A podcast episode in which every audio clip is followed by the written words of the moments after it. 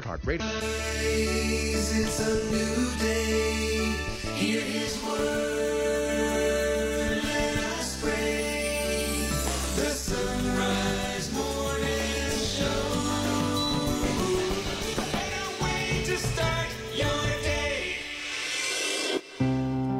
Is October the 10th, a Tuesday. It's the feast of St. Daniel Comboni. Let's begin by praying Psalm 130, the De Profundis, which we'll hear at Mass today. In the name of the Father, and the Son, and the Holy Spirit. Out of the depths I cry to you, O Lord. Lord, hear my voice. Let your ears be attentive to my voice in supplication. If you, O Lord, mark iniquities, Lord, who can stand? But with you is forgiveness, that you may be revered. Let Israel wait for the Lord. For with the Lord is kindness, and with him is plenteous redemption, and he will redeem Israel from all their iniquities. If you, O Lord, mark iniquities, who can stand? Glory be to the Father, and to the Son, and to the Holy Spirit, as it was in the beginning, is now, and ever shall be, world without end. Amen. It is a better way to start a Tuesday morning, the Son Rise Morning Show here on the EWTN Global Catholic Radio Network. I'm Matt Swaim. Anna Mitchell has news, Paul Lockman at the controls, and up this hour we have much of which to speak. Uh, we have much of which to speak every hour. But uh, this morning, we're going to be talking uh, to. Actually, I just lost my notes. Um, there it is. We're going to be talking to Father Boniface Hicks, more thoughts on personal prayer. Uh, we're going to get into interiority and spend actually a little time on that concept over the next few weeks with him. We'll discuss the sensus Fidei with Marlon De La Torre. Maybe you've thought uh, about that or heard that term tossed around and wondered what it meant. We'll discuss that with Marlon. Dr. John Pepino is giving a lecture tonight for the Institute of Catholic Culture about conquering the barbarians. And uh, there are a lot of you for whom your ancestors were barbarians. So we'll uh, get into what that's all about as well. So stay with us if you can. Right now, it is two minutes past the hour. Here's Anna Mitchell with news. Good morning. Religious leaders in the Holy Land are calling for peace as violence continues between Israel and the Palestinian militant group Hamas. At least 11 Americans are among the dead after surprise attacks on Israel triggered the start of an all out war over the weekend. The White House announced the new death toll in a statement from President Biden.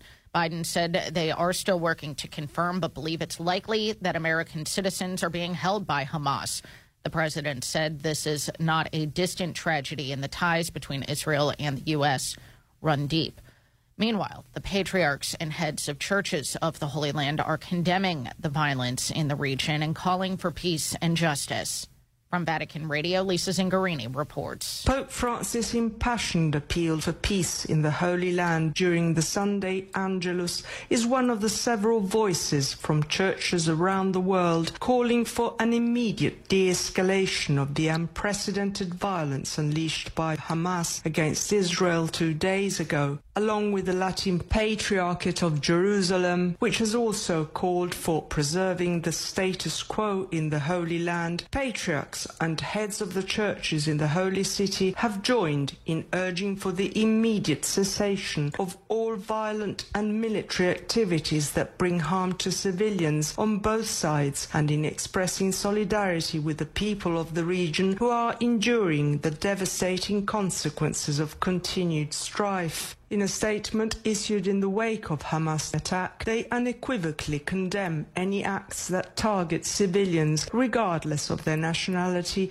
ethnicity or faith. The church leaders in Jerusalem further implore political leaders and authorities to engage in sincere dialogue, seeking lasting solutions that promote justice, peace, and reconciliation for the people of this land who have endured the burdens of conflict for far too long. They also urge the international community to redouble its efforts to mediate a just and lasting peace in the Holy Land based on equal rights for all and on international legitimacy. I am Lisa Zengarini.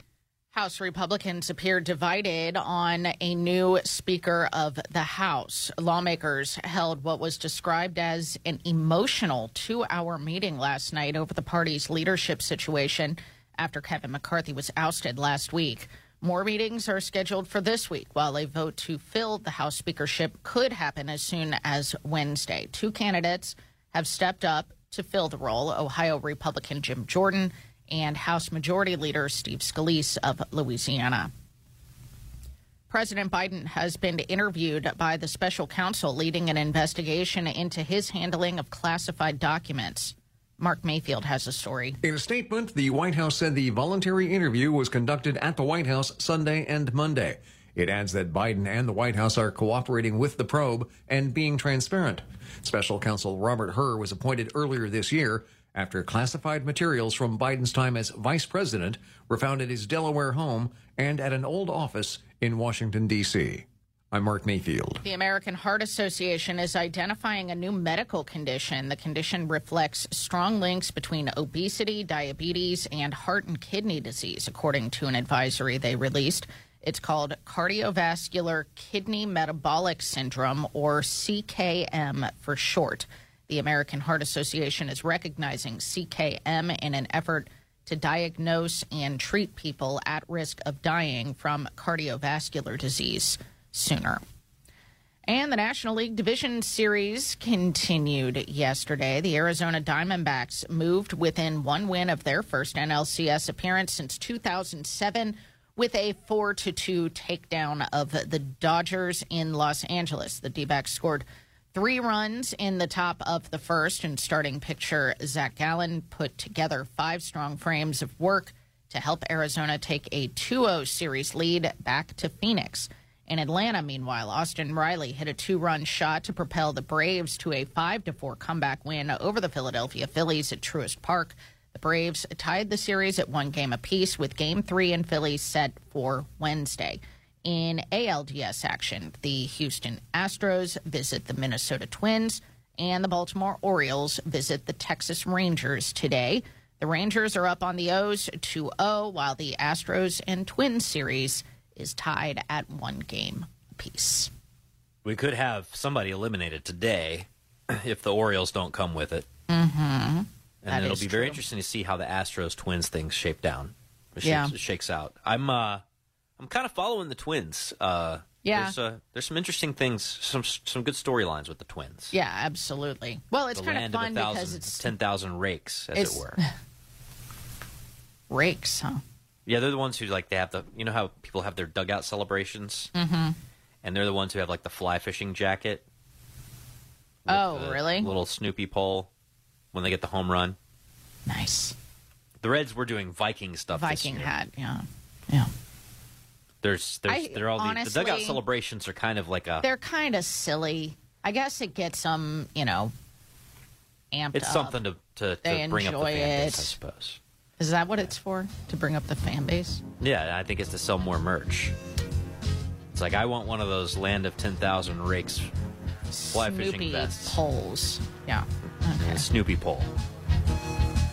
I think that's what it's for. Oh.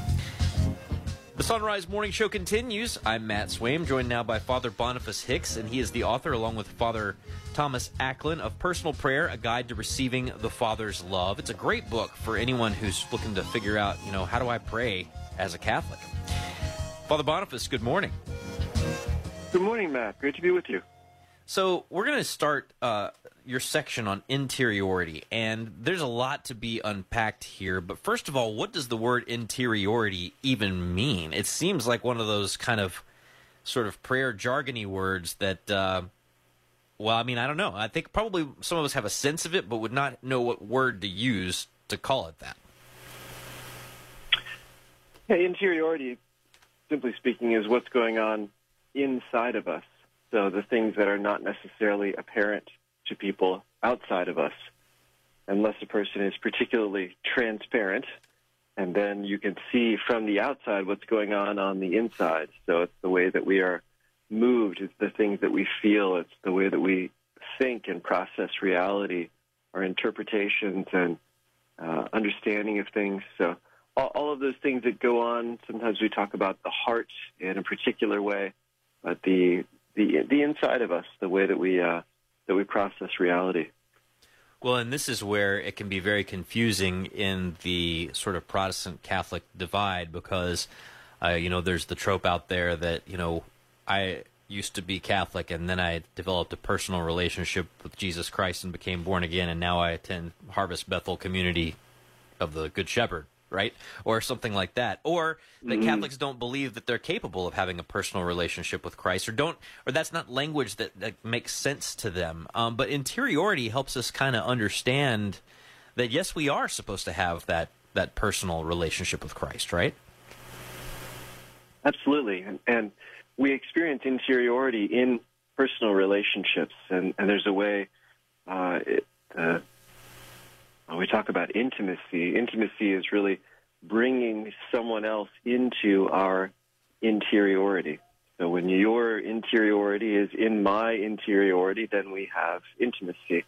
And the idea that God can be in our interiority, that we can hear him, feel him, love him, that his thoughts can be in our thoughts and his uh, his will, his his person in a way can be inside of us is uh, is the uh, the invitation of the gospel and the movement of the Holy Spirit, and it's uh, certainly very fundamental to our Catholic faith, and, and and is really the movement of Holy Communion, right? I mean, the idea that that one would be receiving Holy Communion and not have a personal relationship with God is uh, seems seems very contradictory to me. Holy Communion is the very process of bringing the inside of God inside of me in this uh, very intimate and, and concrete way. You know, I'm thinking about um, so many levels of this, and we're going to uh, hopefully unpack different sort of aspects of inter- interiority more more concretely um, over the next few weeks. But the idea of seeing sort of beyond, or seeing kind of that next level, or hearing the voice of God not just as sort of proclaimed to all, but but as speaking to us. I mean, this is something that that happens um, very often to me in the context of, for instance, the readings from Mass. So uh, recently we just had uh, for Psalm 130. Uh, Psalm 130 was a, a daily Mass reading, right? And uh, there's it's the De Profundis, and the whole congregation, the whole church is going to be reading Psalm 130, and it's going to hear you know, proclaimed, Out of the depths I cry to you, O Lord. Lord, hear my voice. Well, we're all going to be saying the same words, but I think that all of us are coming from different kinds of depths, right? We're all kind of offering Mm. a different sort of like thing that we're worried about that we're not really sharing with everybody else. Uh, and that to me, like, that's at least one of the ways that I understand that interiority, that idea of offering my own sort of personal struggles to the Lord um, beyond what I'm just saying out loud. Yeah, that's a great description, Matt. We're all coming from different depths. We hear the same word; it's describing the depths of our of our hearts, and there are different concerns, different uh, aspects of uh, of reality. There are different uh, things that we are focusing on. There are different people and relationships. There are a lot of different things in the depths of of each one of us, and and it's one of the beautiful things about Catholic worship as well that we, we do all hear the same word, we go through the same ritual actions, and yet it's the interior experience, it's the interior connection, it's the, the intimacy that each of us has that's, that's also radically personal at the same time. So then, for someone who's struggling with this and uh, is trying to figure out, well, how do I, how do I get beyond just sort of showing up and uh, and and being there to to really trying to cultivate some interiority? I know we're going to get into some more levels of this as we move on, but but what would be maybe a, a good first step to try and um, maybe be aware of the possibility of going a little bit deeper on these uh, on these things?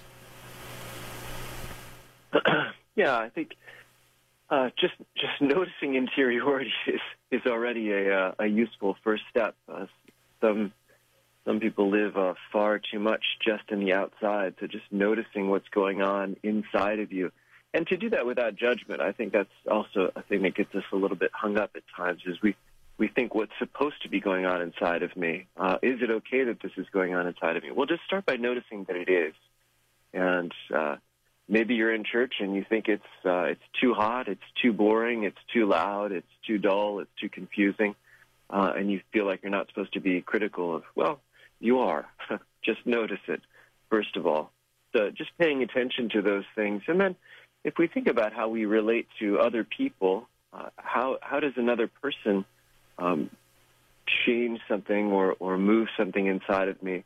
And then we can be aware of how that happens with God as well. And, and that can be something like asking him a question or saying something to him interiorly and then noticing what happens in our hearts when we do that, what changes there, what comes up, what thoughts come to us, and just noticing those things, that, that noticing that interiority, and then trying to speak it to God and, and listen to Him there. That'd be a good starting point.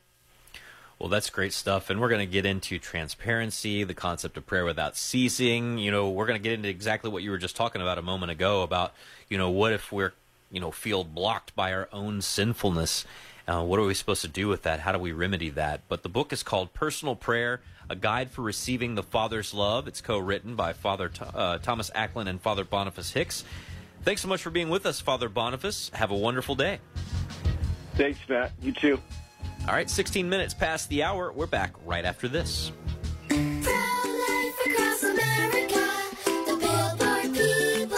We need your help. Hello, I'm Marianne Kuharski, Director of Pro Life Across America. In my 30 plus years, I've never seen such a concerted attempt to silence our efforts and at a time when it's most needed. There's a powerful effort to prevent and block our pro life messages. Our billboards, social media, and digital ads are all impacted. Unplanned pregnancies still happen. Our ads feature a hotline number connecting callers with more than 3,000 pregnancy support centers across America, offering alternatives to abortion, free ultrasound, and pregnancy help. Babies' lives are being saved. The need still exists. It really does. And Pro Life Across America needs your help. To donate, please find us at prolifeacrossamerica.org. Did you know I could suck my thumb before I was born? Yep, we all started small.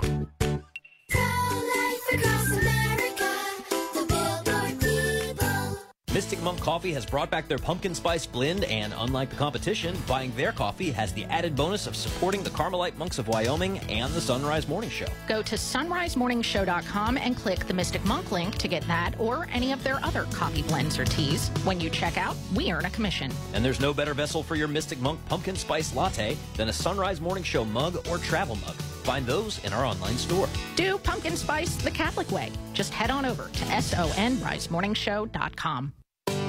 If it's central to the faith, you can find it on EWTN Podcast Central, featuring the best of EWTN radio, as well as faith filled podcasts from our friends and affiliates across the nation, all in one place, all free. The destination for great Catholic audio programming is EWTN Podcast Central. It's like podcast heaven.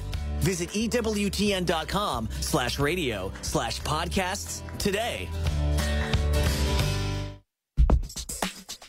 18 minutes past the hour. Here's Anna with headlines. The patriarchs and heads of churches of the Holy Land have joined their voice to Pope Francis in condemning the violence in the region and calling for peace and justice. In Washington, House Republicans appear divided on a new speaker. And the Relator General of the Synod on Synodality has said he's expecting tensions to rise at the Assembly this week. Well, must have been reading Twitter or something. Imagine I'm that. not sure. Well, you know what I say?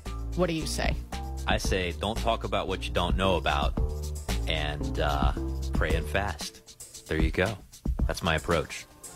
Okay. It's my philosophy, mate.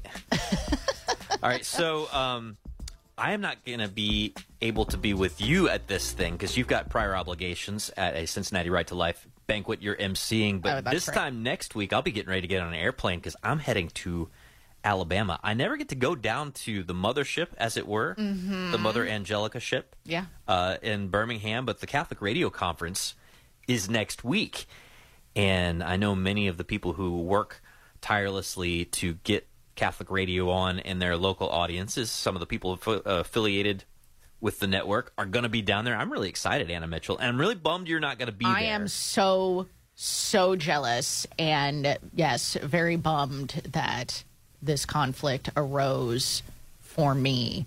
I mean, Well, you're I doing agreed. you're doing important good stuff. I agreed to MC the Right to Life banquet. Cincinnati Right to Life, the original Right to Life um, organization founded by Dr. Jack Willke 50 years ago.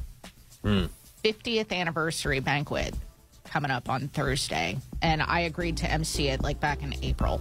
So well, you're doing important stuff, thanks. and you've been. But uh, you're gonna you're gonna represent. been doing for that us. for them for a while, but I'll represent down there. Yeah. I'm not giving any talks or anything, or I'm not doing anything You significant. say hi to people. but I'm, I am going to be going Give them a around hug for me. saying hello and You got to deliver Skyline to Adam. Wright. Uh, yeah, I've got to take Adam Wright some Skyline because Did you get lost Skyline our, yet? We lost our baseball bet with Covenant Network. I was eating Skyline for dinner last night.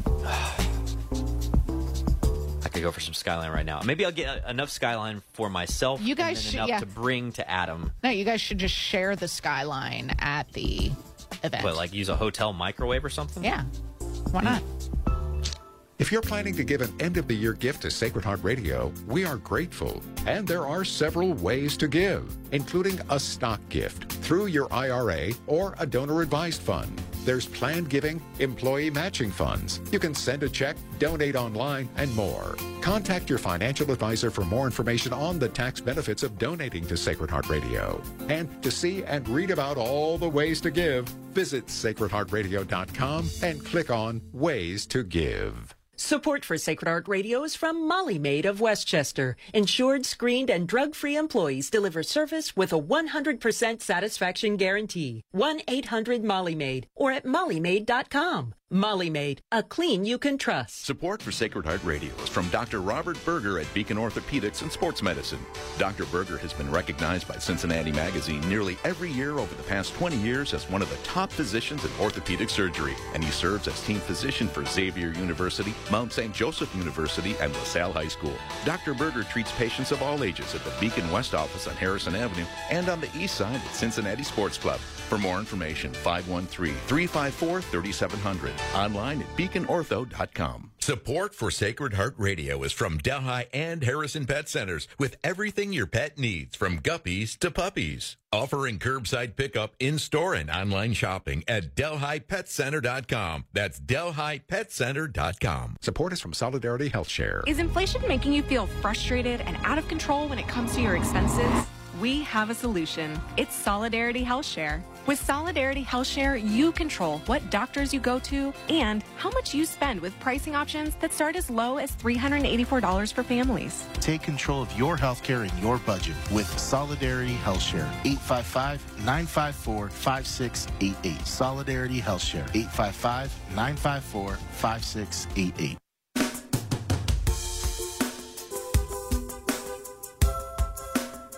23 minutes past the hour. You're listening to the Son Rise Morning Show on the EWTN Global Catholic Radio Network. Happy to have you along with us on a Tuesday morning.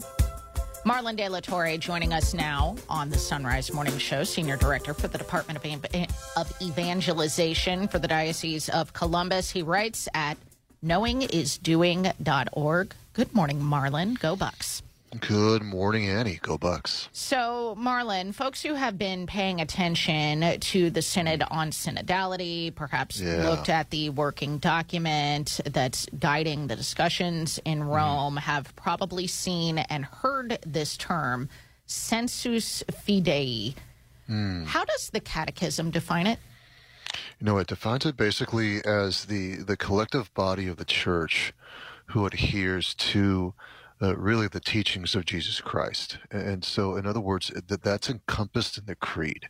So when you look at the creed and the development of the creed, it's a manifestation, whether you recite the Apostles' Creed or the Nicene Creed, all that really is encompassed in, in the collective unified body as a whole that believes in what Jesus taught. And so when you look at that uh, definition, that concept, and really paint a picture of that application, that means that we're all united in one in Jesus Christ, and that there is a, singular deposit, what we would call a deposit of faith, that's something that's been handed on to us, as, as a parent would hand on a teaching to a child, uh, to their son or daughter, that there, there is a, a singular way uh, that we ask of you to believe, uh, to live, uh, to profess. But in that, in, in that singular uh, focus is utilizing your free will and fidelity to what's been handed on and to express it in a beautiful way, in a holy way, in a way that will uh, manifest the love of Jesus Christ, but also help the person grow in holiness and sanctity. And ideally, the aim is heaven. I mean, so that it would, would encompass that, that entire uh, definition. Interesting, because in this post American Revolution world, one would think the sense of the faithful is like a majority rules kind of thing. But that's not what we're talking about here.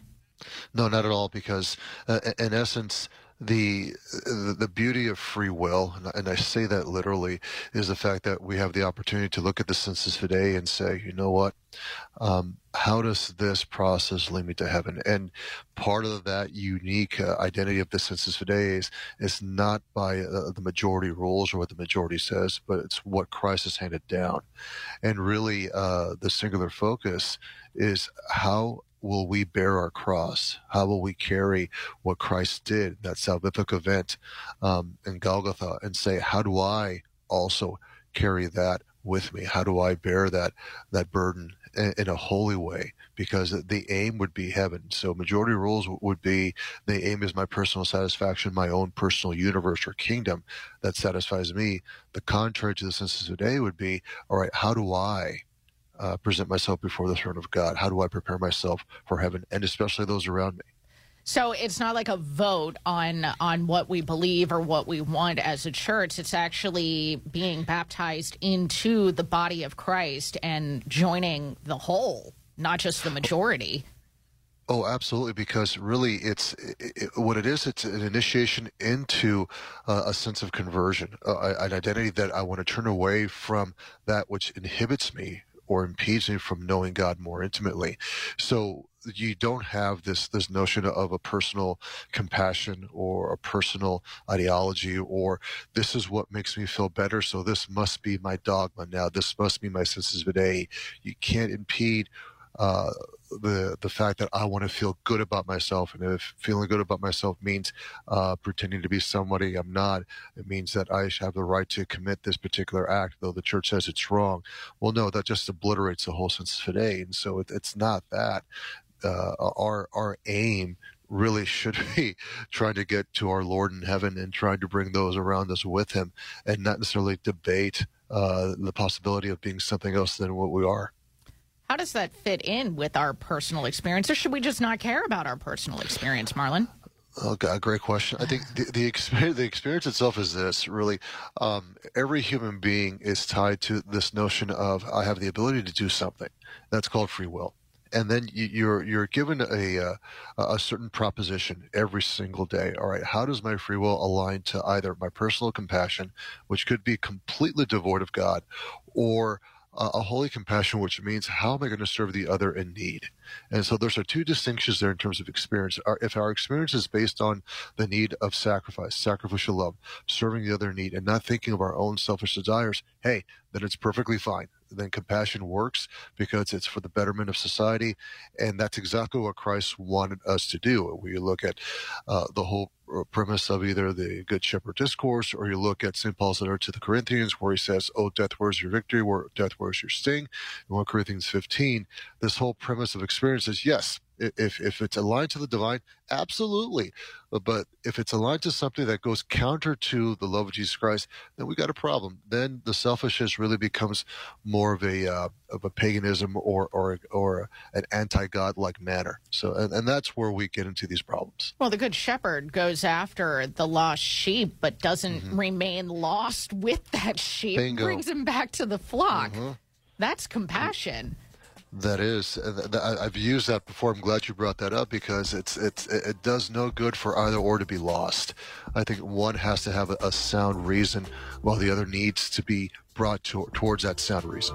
Am- Amen. We've been talking to Marlon de la Torre. Go read his piece on this the dogma of compassion as the new profession of faith. Uh, how's that for a clickbait title for you? you can find it at knowingisdoing.org, and that's linked at sonrisemorningshow.com. Marlon, really appreciate it. Thank you so much, and go Bucks. Appreciate it, Annie. Go Bucks. You can find all of our guests linked at sonrisemorningshow.com. Click on the show notes for today. It's also where you can find a link to our live stream. Go watch us at our website. Half past the hour now on the Son Rise Morning Show. It's time for news. President Biden is scheduled to deliver remarks today on the terrorist attacks in Israel. Officials say he'll speak from the White House at 1 p.m. Eastern Time. Since Hamas's initial attack over the weekend, the death toll on both sides, Hamas and Palestine and Israel, has risen to more than 1,500. Biden noted earlier yesterday that it's likely American citizens are being held hostage by Hamas. Meanwhile, Hamas has said it will execute hostages on a live broadcast if Israel targets civilians in Gaza. A Hamas spokesperson said they will respond to any targeting of people in their homes without warning.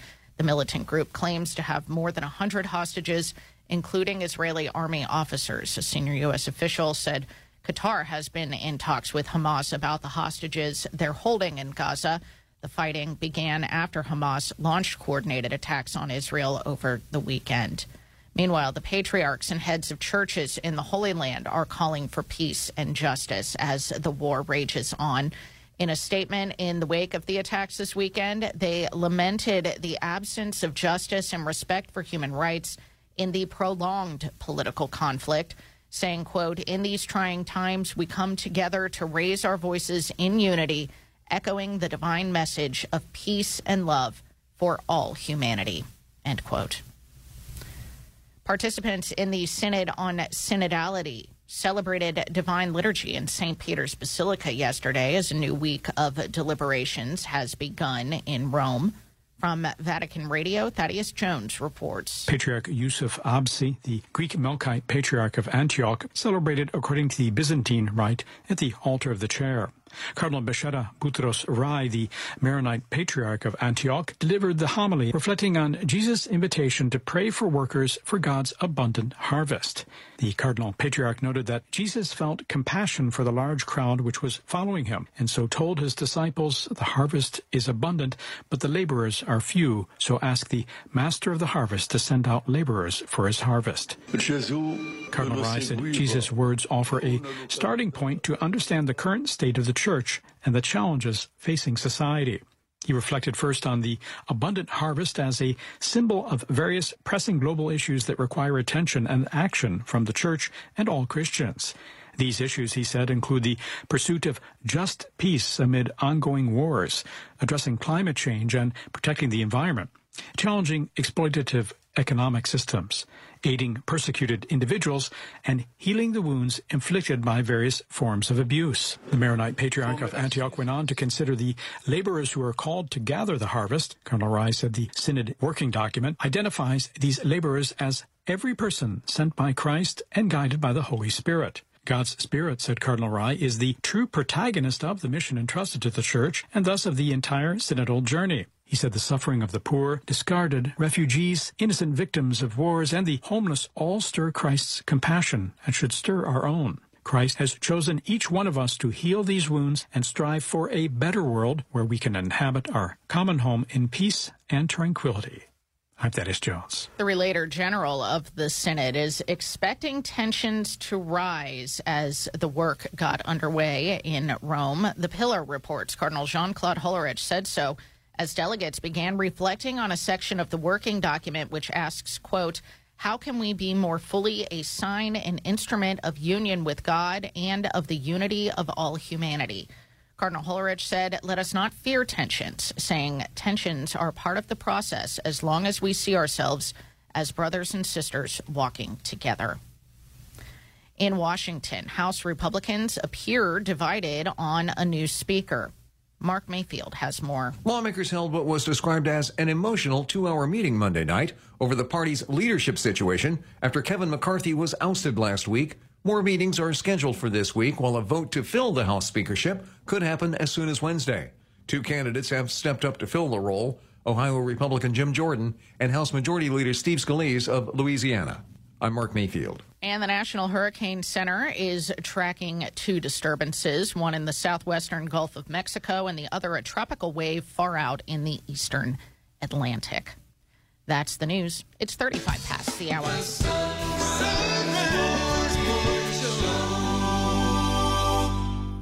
Sacred Heart Radio is brought to you by you. Yes, your donations make Catholic radio possible. So to give a gift of any amount, please visit sacredheartradio.com and click donate or call 513-731-7740 and thank you. This is Chris Knochelmann, owner of Schneller Knochelmann Plumbing, Heating, and Air. Our family has been a proud supporter of Sacred Heart Radio for more than a decade, and we encourage other businesses to do the same. Find us at skpha.com. skpha.com. I'm Bill Torbeck of Tri State Abrasive and Tool Company, proud to support Sacred Heart Radio. Diamond and CBN are the most advanced cutting tools because they are the hardest materials known. These enable you to machine three to eight times faster compared to carbide while reducing downtime for tool changes by 90%. Improve your productivity when machining hard, cast, and powdered metals or difficult to machine materials. Find out more at theabrasiveone.com. That's the number one, theabrasiveone.com. It's 24 minutes before the hour on this feast of St. Daniel Comboni, Tuesday, October the 10th. Your forecast is brought to you on Sacred Heart Catholic Radio by Schneller Knochelmann Plumbing, Heating, and Air online at skpha.com. Looks like it's going to be a really nice fall day today. Right now, kind of chilly, temperatures in the lower 40s as you're heading out the door. For Cincinnati, it'll be mostly sunny and pleasant today with a high of 64 degrees. A few clouds and chilly tonight with an overnight low of 45. Mostly cloudy tomorrow with an isolated rain chance and a high of 69 degrees. For the Miami Valley Dayton area, sunny today with a high of 63. Clear skies tonight with some areas of frost possible and an overnight low of 39. Partly sunny with a few showers possible late in the day and a high of 67. This is Sacred Heart Catholic Radio.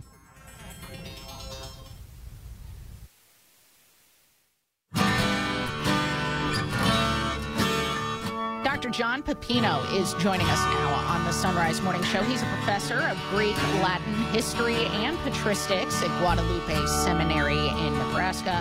He's history and patristics instructor for the Institute well. Good morning, Dr. Pepino. Good morning, Annie.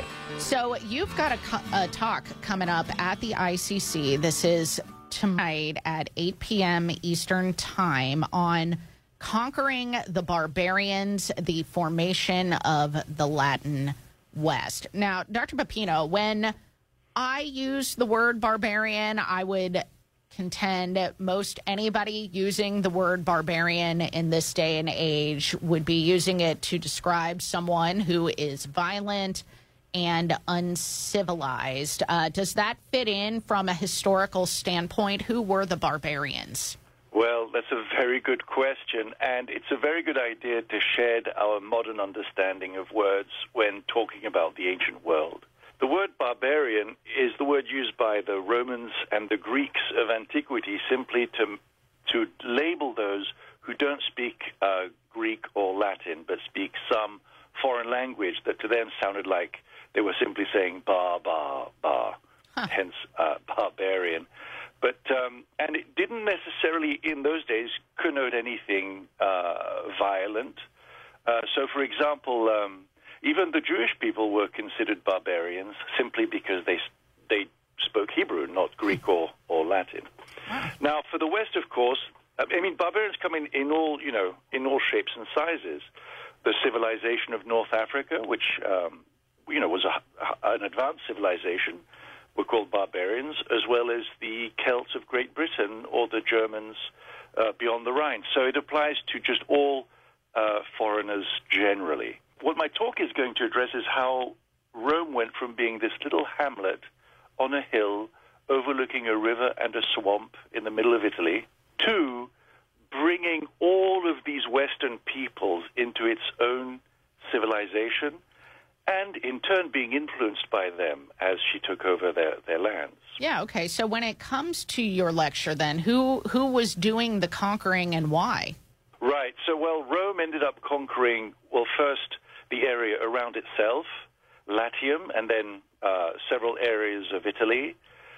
And then it got drawn into conflicts, uh, first into Sicily, North Africa, southern Gaul, Spain, and then, of course, so that's the beginning of it. And then, of course, the great figure of Julius Caesar, who simply, I think, wanted glory for himself and for Rome, ended up conquering all of Gaul, parts of Germany, and southern Britain. That is essentially the outline of how it happened, in the West anyway. And then this gradual process of turning all these people into uh, Latin speaking peoples who venerated the gods of Rome. And that is what Rome ended up doing to all those nations. And the flip side of that, and that's what the perspective from which we'll be looking at it also, is that Rome was playing, a, in a sense, a, a providential role, uniting the entire Mediterranean basin, of course, but my talk is going to focus on the, the West. Mm-hmm. Uniting the, the Western peoples into kind of a, a, single empire, which then allowed Christianity to use the Roman roads and the Roman institutions like blood in the bloodstream. Christianity spread throughout the empire, thanks to the work of men like Julius Caesar and others.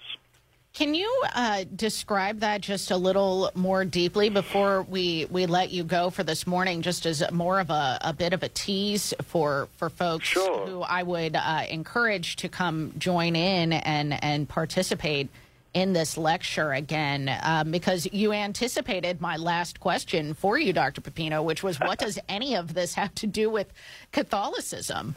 Right. Well, so the Roman Empire adopted uh, Greek philosophy and the Greek language to do philosophy, which is what allowed people like St. John, for example, to write his magnificent first chapter in his Gospel on the Logos and so forth. They provided, the Romans did, uh, the infrastructure for uh, the epistles of St. Paul to, to, to safely to get along the Roman roads. And also, by the end of the first century BC, the Romans had got rid of pirates throughout the Mediterranean, which means that people like St. Paul and St. Peter and St. Ignatius of Antioch and others, uh, although not always wing- willingly, but certainly peacefully, could uh, set sail and, and cross the Mediterranean Sea.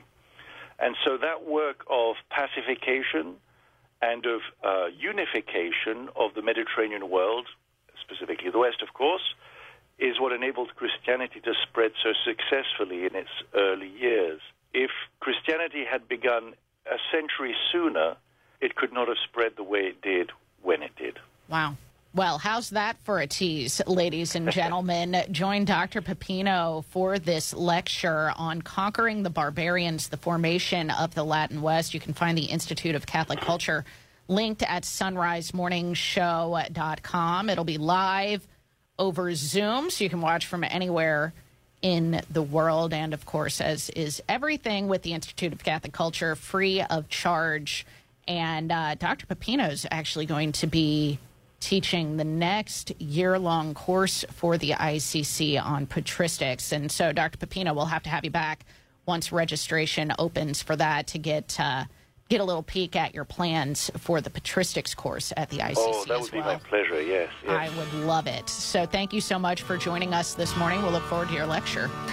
Certainly. God bless Annie. You too, Dr. Pepino. I mean, how could you not want to spend an hour listening to that man talk? Like, just listening to him is such a pleasure. and then talk about conquering the barbarians. I mean, this is so interesting, Matt. If you're there, I'd love to bring you in for just a second. Oh, sure. Um, before we're going to go to a break here in a minute and um, talk about St. Daniel Comboni. But I am so into looking at history from a providential perspective. I mean, I guess I should be because I'm Catholic, but um, to look at something like Julius Caesar conquering the barbarians and what that meant actually for the spread of Christianity. Um, you think about that with we we had Columbus Day yesterday, for instance, and we we talk about you know Oh, yeah. In 1492, Columbus sailed the ocean blue. He discovered America. But you know what his real motivation was? Spreading the gospel to the new world. I mean, it was his discovery that allowed the gospel to be brought to the Americas. You know, it's interesting, um, Providence, because it comes through broken and wounded vessels like human beings, means that uh, there's always a, a mixed bag with, with things. Uh, the same ships that brought the conquistadors brought the Franciscan missionaries, right? Mhm. It's a very interesting kind of thing to to contemplate. You know, the same. Uh, I mean, you look at this through the Crusades, right? You've got good and bad people fighting uh, for a cause to free, well, a place that's currently at war, right? There's, it's just the uh, the the idea of looking at history as this this strange, strange mix of things. You know, when you look through the Old Testament, you see this all over the place, right? All the um, all the uh, sort of wounded and broken people that God works through, all the wounded and broken and uh, frankly bleak situations uh, that uh, tend to, well, in retrospect, become sort of like these moments that everything sort of turns on, Mhm. um, which points us ultimately to, well, the one pivotal event in human history that is the essence of brokenness and woundedness that changes everything for everybody, which everything. is the cross. Yep.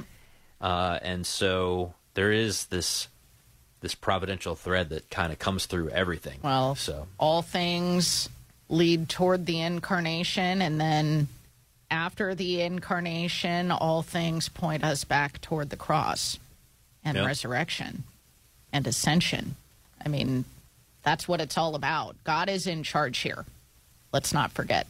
indeed, indeed, and Even uh, today, you know, it's funny because we think that that all of God. It, it's so easy to fall into this mentality, this sola scriptura mentality, that like all of God's action is just contained in the Bible. And that's just simply not the case. God was working beforehand. God was working, God is working today.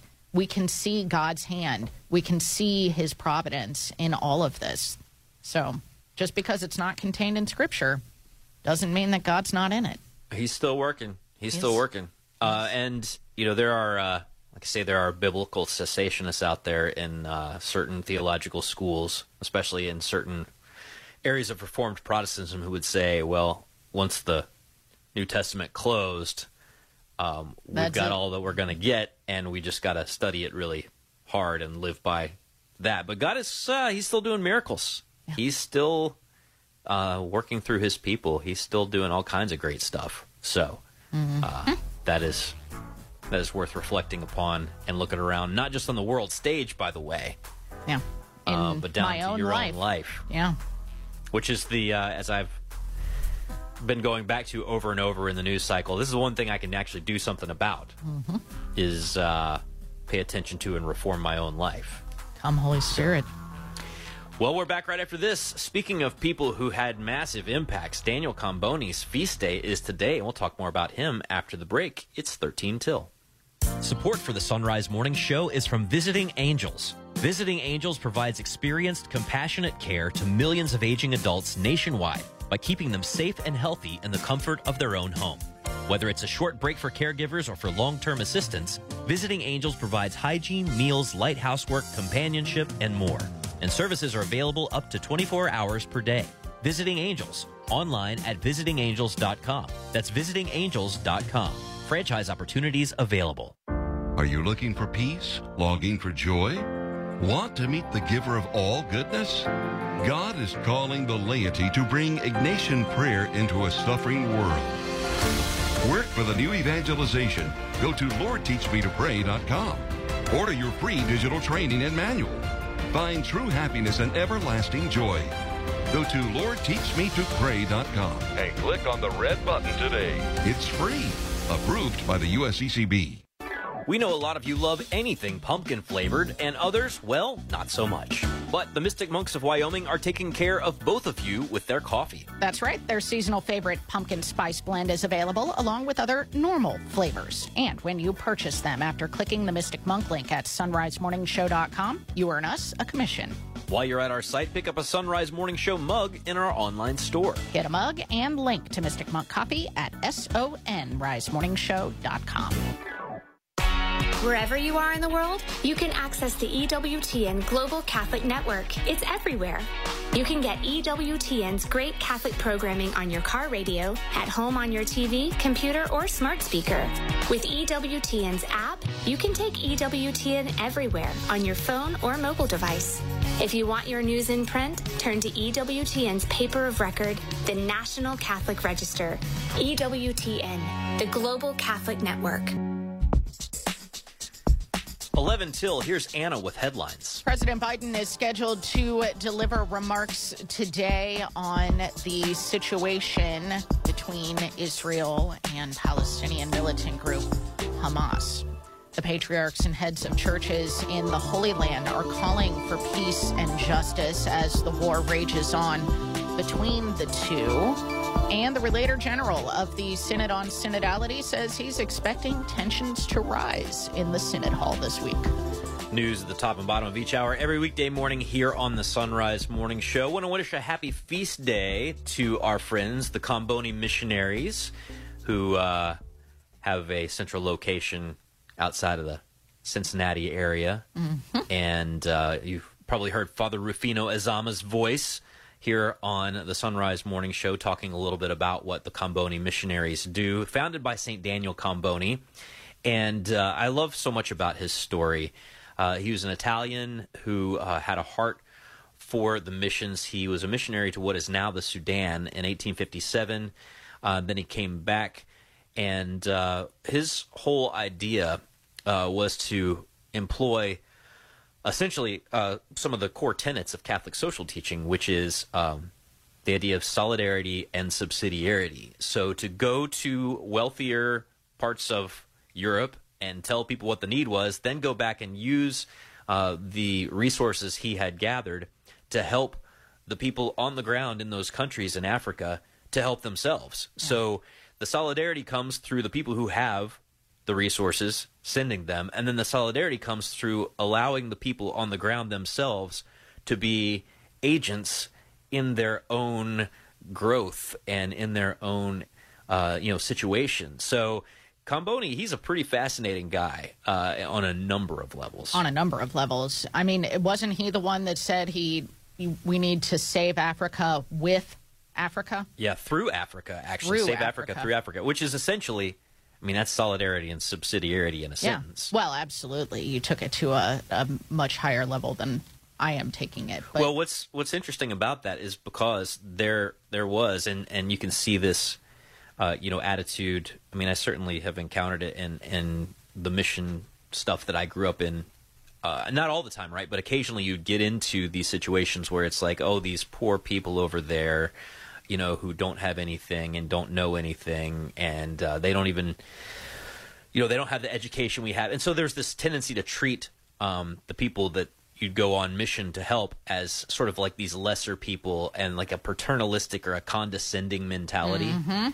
And uh, Comboni's idea was like these are grown adults with families. A lot of them, uh, they're not, uh, you know, babies. They have, they have a sense of who they are. Right? They're like us, just in need. So, um, There's a, a quote that I see here uh, from St. Daniel. He said, The missionaries will have to understand that they are stones hid under the earth, which will perhaps never come to light, but which will become part of the foundations of a vast new building.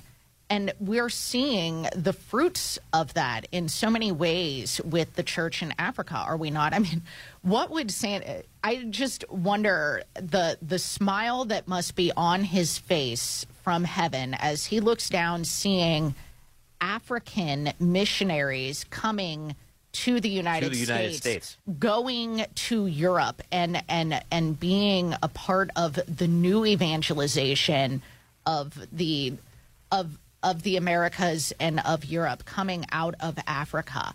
I mean, what an incredible, incredible. What what would you? I don't want to say turn of events because I think that that that kind of doesn't describe well, it. Well, it is the body well of enough, Christ, uh, where you know certain muscles need a workout, you know, there Mhm. there are people who are in stronger parts of the church that come to minister to the weaker parts of the church, right? And Yeah. as Mother Teresa said, the poverty here in uh, these first world nations is a poverty of spirit, right? A- Yeah. A, a poverty of, of not understanding. And not the kind of poor in spirit that Jesus was talking right, about in a the poverty, Beatitudes. yeah, a spiritual poverty of of not really understanding the most important things. And you know, it's funny, and I think I've mentioned this before. You know, occasionally you'll get the visiting priest in, and if it's somebody coming in from another diocese uh, in the United States, I'm usually like, "Oh, this will be a very interesting sermon." You know, I'll Mm-hmm. smile and nod along. If it's somebody from Nigeria, I'm like, "I better take notes." Oh, because this this is going to be this is going to be real, right? This is going to be uh, something that challenges me, and that's a that's a that's a generalization. But there is this sense that uh, you know what was planted there. Uh, by Comboni, and not just Comboni, right? Uh, many others before him. I mean, don't forget, and we've talked about this with Mike Aquilina, that there are, you know, some of the the earliest witnesses of the church Mm-hmm. came from Africa in those first centuries. Um, but yeah, there's there's always there's always something that our part of the church can learn from another part of the church. There's something that another part of the church can learn from our part of the church. And not to get too synodal, but that's the whole reason, right? that we're supposed to have people from every tongue and tribe and nation in this thing. Uh, and the more that we look like a church of every tongue and tribe and nation and age and ability and all the rest of that stuff, the more we're going to look like the actual body of Christ. Um, if you go to a place for church that's only people who agree with you on your personal preferences and tastes and listen to the same kind of music as you and make the same kind of money as you, wear the same kind of clothes as you, you're not going to learn much about the body of Christ. That's right. You start to think that the body of Christ looks like you, when in fact you look like the body of Christ. It's the You look like around. one piece of the body of Christ. Indeed. You are one piece. Indeed. There's a whole lot of pieces. And I'm thankful for, for Daniel Comboni reminding us, Yeah.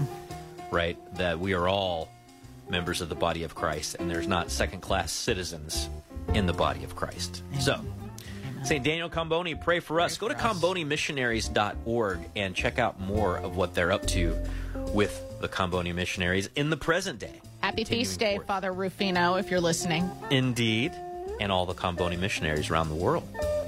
More coming up after the break. It's three minutes till.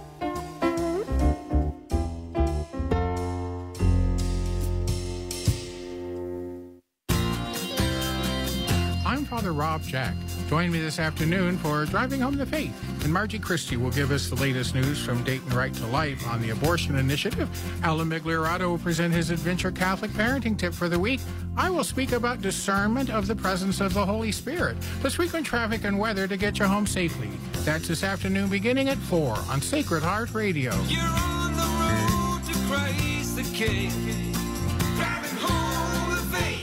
Support for Sacred Heart Radio is from St. Michael's Rosaries and Religious Articles, a great place to shop for gifts like fun Catholic t-shirts, socks, and cozy throw blankets. And don't forget the Mystic Monk Pumpkin Spice Coffee. St. Michael's Rosaries online at stmichaelscustomrosaries.com. Working to see the culture of life prevail in the Miami Valley, Dayton Right to Life is here to protect God's gift of life through law, education, and community action, from fertilization to natural death. Find Dayton Right to Life online at DaytonLife.org. That's DaytonLife.org.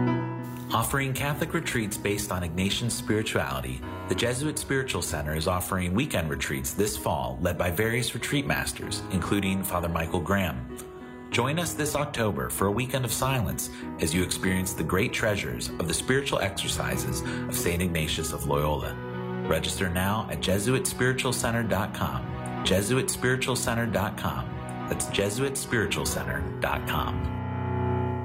Wimberg Landscaping, a proud supporter of Sacred Heart Radio, has been beautifying properties for over 40 years. Wimberg offers professional one-stop landscaping services from initial design and installation of all plant materials and hardscapes to ongoing maintenance, including lawn service, leaf and snow removal. Wimberg Landscaping, 513-271-2332 or on the web at wimberglandscaping.com. That's wimberglandscaping.com. Support for Sacred Heart Radio is from St. Margaret Hall, an assisted living and skilled nursing facility sponsored by the Carmelite Sisters for the Aged and Infirm.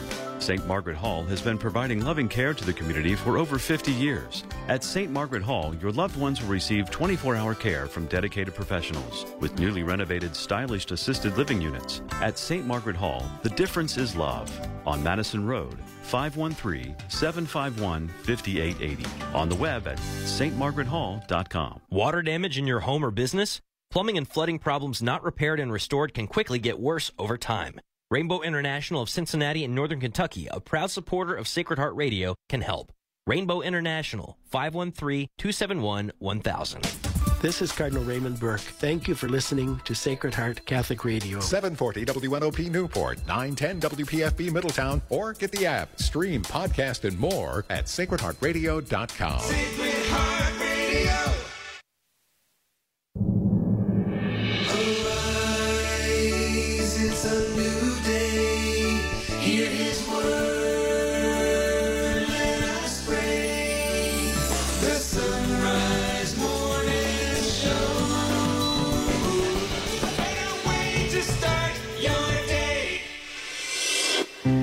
It is Tuesday, the 10th of October, the feast of St. Daniel Comboni. Let's pray together in the name of the Father, and the Son, and the Holy Spirit.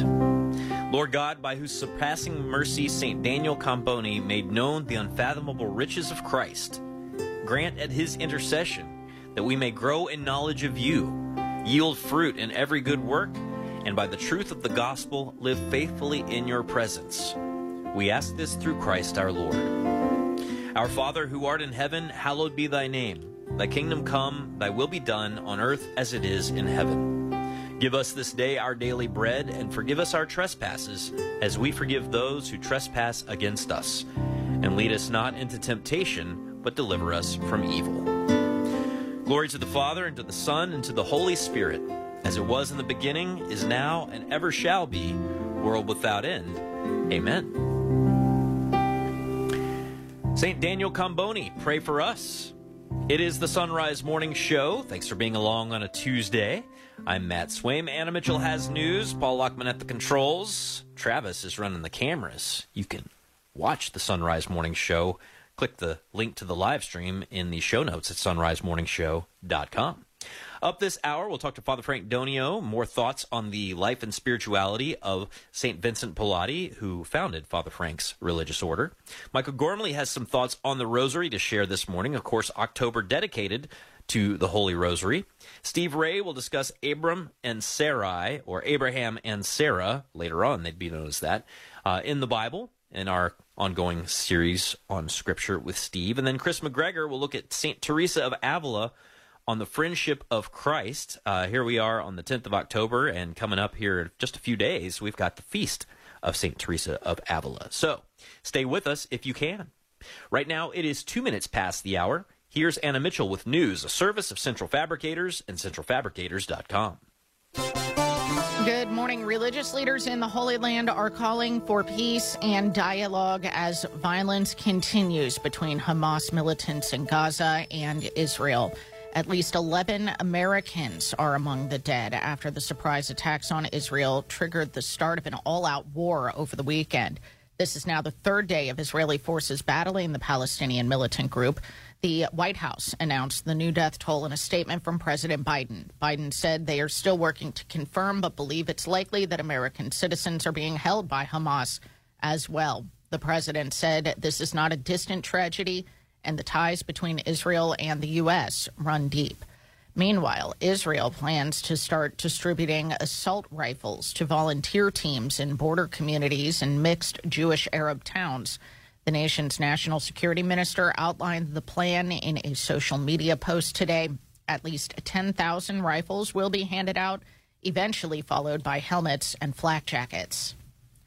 The patriarchs and heads of churches of the Holy Land are condemning the violence in the region and calling for peace and justice.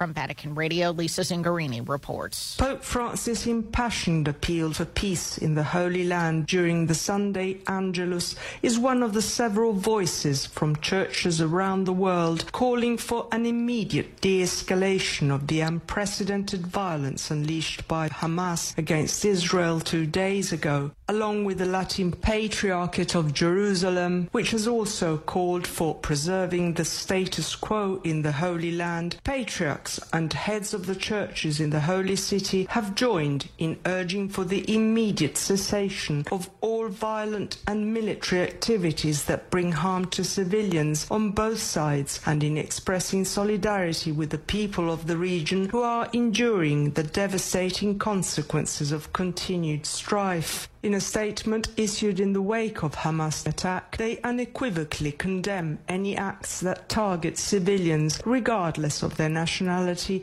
ethnicity or faith. The church leaders in Jerusalem further implore political leaders and authorities to engage in sincere dialogue, seeking lasting solutions that promote justice, peace, and reconciliation for the people of this land who have endured the burdens of conflict for far too long. They also urge the international community to redouble its efforts to mediate a just and lasting peace in the Holy Land based on equal rights for all and on international legitimacy. I am Lisa Zengarini. The National Hurricane Center is tracking two disturbances. One is an area of low pressure in the southwestern Gulf of Mexico. The other is a tropical wave far out in the eastern Atlantic. The Gulf system is being given a 20% chance of developing as it moves slowly northward.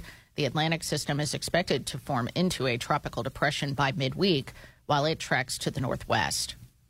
In Washington, House Republicans appear divided on a new speaker. Lawmakers held what was described as an emotional two hour meeting last night over the party's leadership situation after Kevin McCarthy was ousted last week.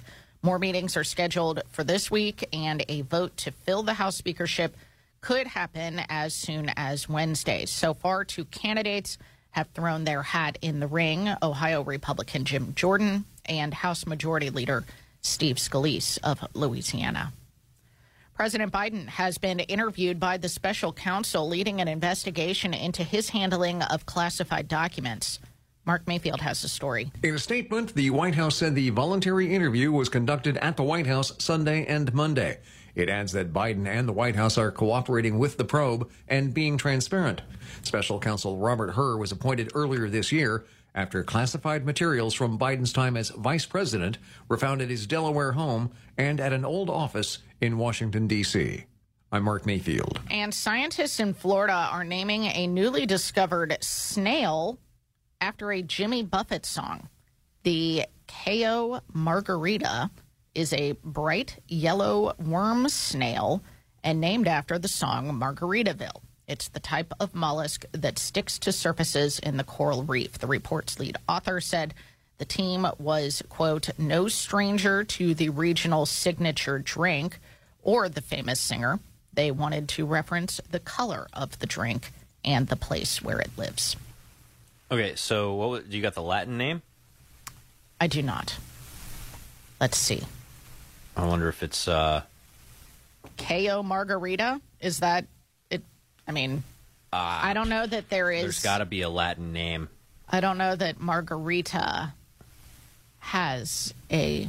I so I find this like really kind of a little bit of a dicey thing with the snail community because uh, oh, no. you know a way to get rid of snails and slugs, don't you? Salt. That's that's shaker wow. of salt. Wow.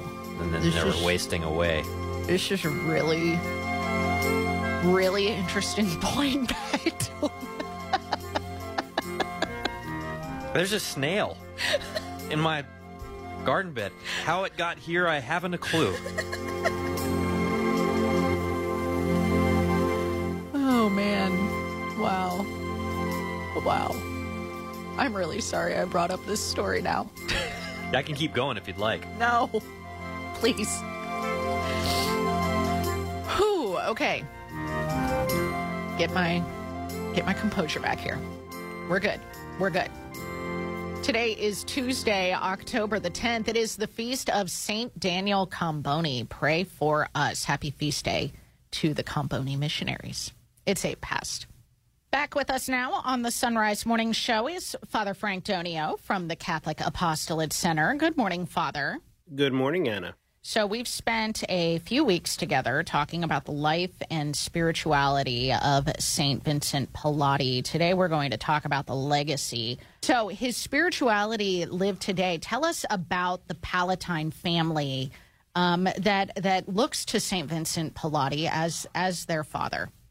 Well, when Pallotti died, he only had eight priests and and three brothers uh, actually four brothers, and so this this little group that was there uh, was the only thing he had other than uh, a, a, small group of of sisters in the orphanage that that had been created by the the group of lay people, religious and clergy that he had founded, which later came to be called the Union of Catholic Apostolate.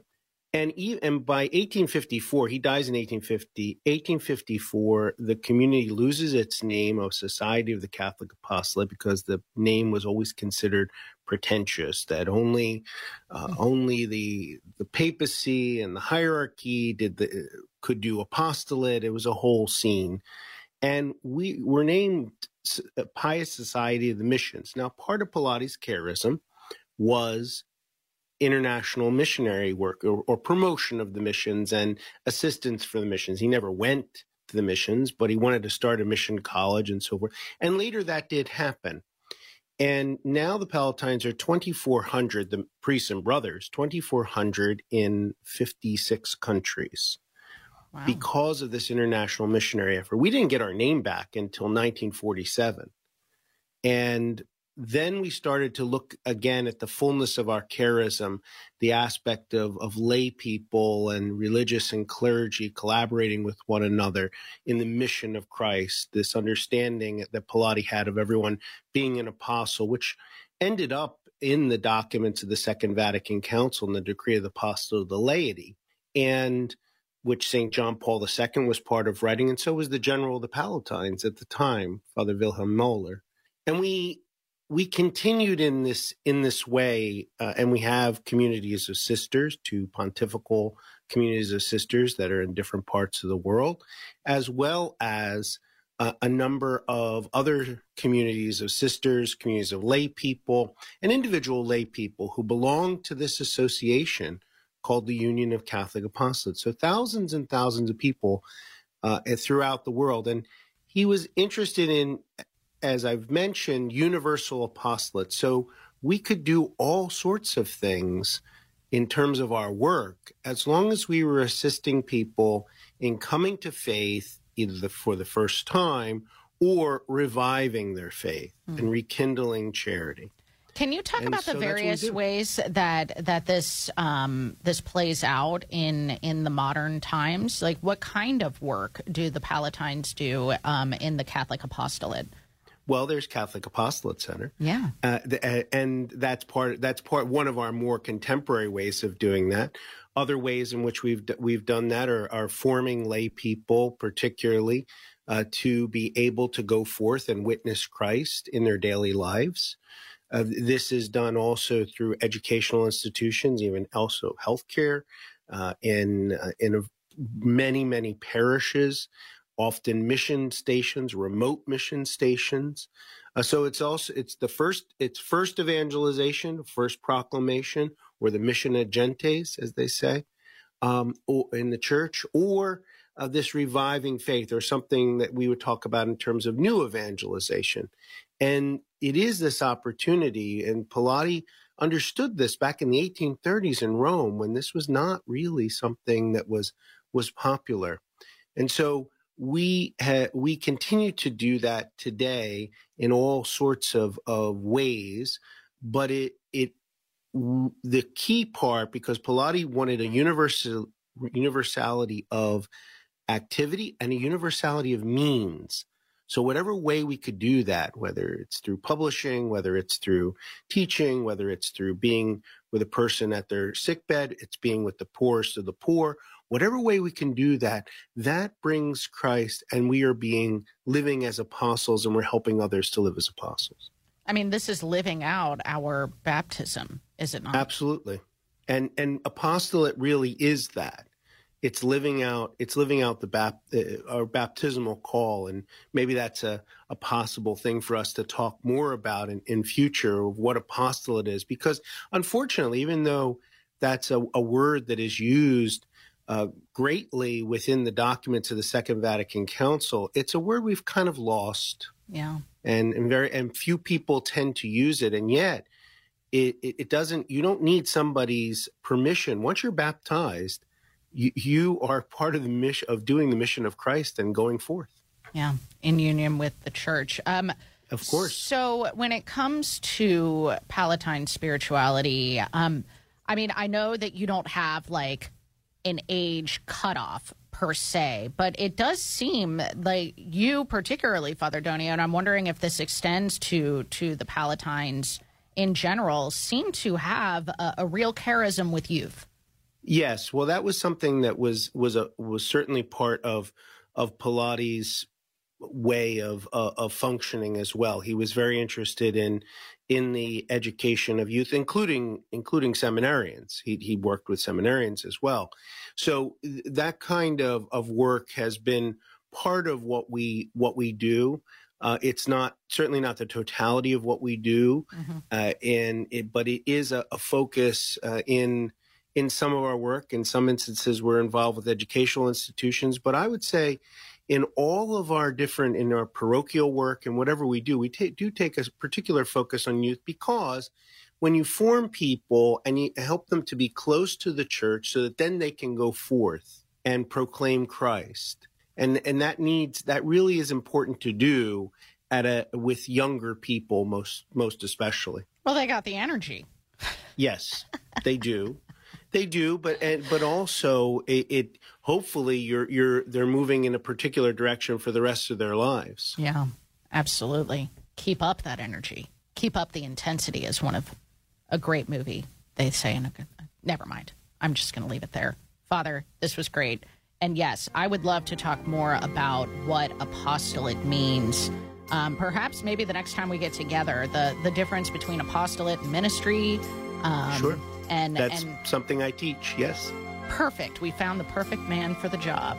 Father Frank Donio. We've got the Catholic Apostolate Center linked at sonrisemorningshow.com. Father, thank you so much. Thank you and God bless. Thank you, Father. You too. All right, 16 past. We're back with headlines right after this.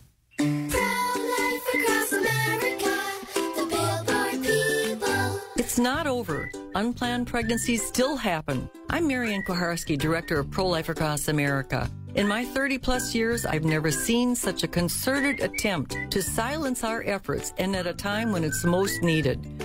There's a powerful effort to prevent and block our pro life messages. Our billboards, social media, and digital ads are all impacted. Our messages feature a hotline number connecting callers with more than 3,000 pregnancy support centers across America, offering alternatives to abortion, free ultrasound, and pregnancy assistance. Babies' lives are being saved. The need still exists. It really does. And Pro Life Across America needs your help. Please find us at prolifeacrossamerica.org. Did you know I could suck my thumb before I was born? Yep, we all started small.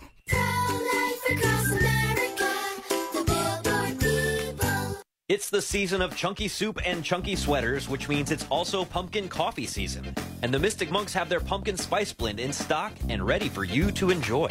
And when you go to the Monks through sonrisemorningshow.com, we earn a commission on any flavor coffee or tea that you buy. Why shell out five bucks for a tall PSL when you can customize your own at home and drink it from a Son Rise Morning Show mug that you can find in our online store? Get a mug and link to Mystic Monk Coffee through sonrisemorningshow.com. One of the reasons we should go to Mass is because if you look in the Catechism, you will see the fruits of Holy Communion. And these are remarkable things that we can receive at every Mass that we attend. We encounter the risen Lord, and He shares something of His divine life and love with us. The Holy Sacrifice of the Mass, live from the EWTN Chapel, every morning, 8 Eastern, on EWTN Radio and Television. I'm really excited. I hope I get to see Father Joseph Mary Oh. Wolf when I'm down there. Stop.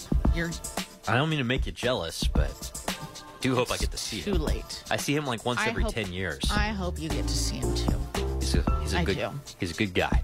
Good guy, Father Joseph Mary. Thanks for uh, all the great homilies over the years on on daily mass. Here's Anna Mitchell with headlines. The patriarchs and heads of churches of the Holy Land are condemning the ongoing violence in the region and calling for peace and justice.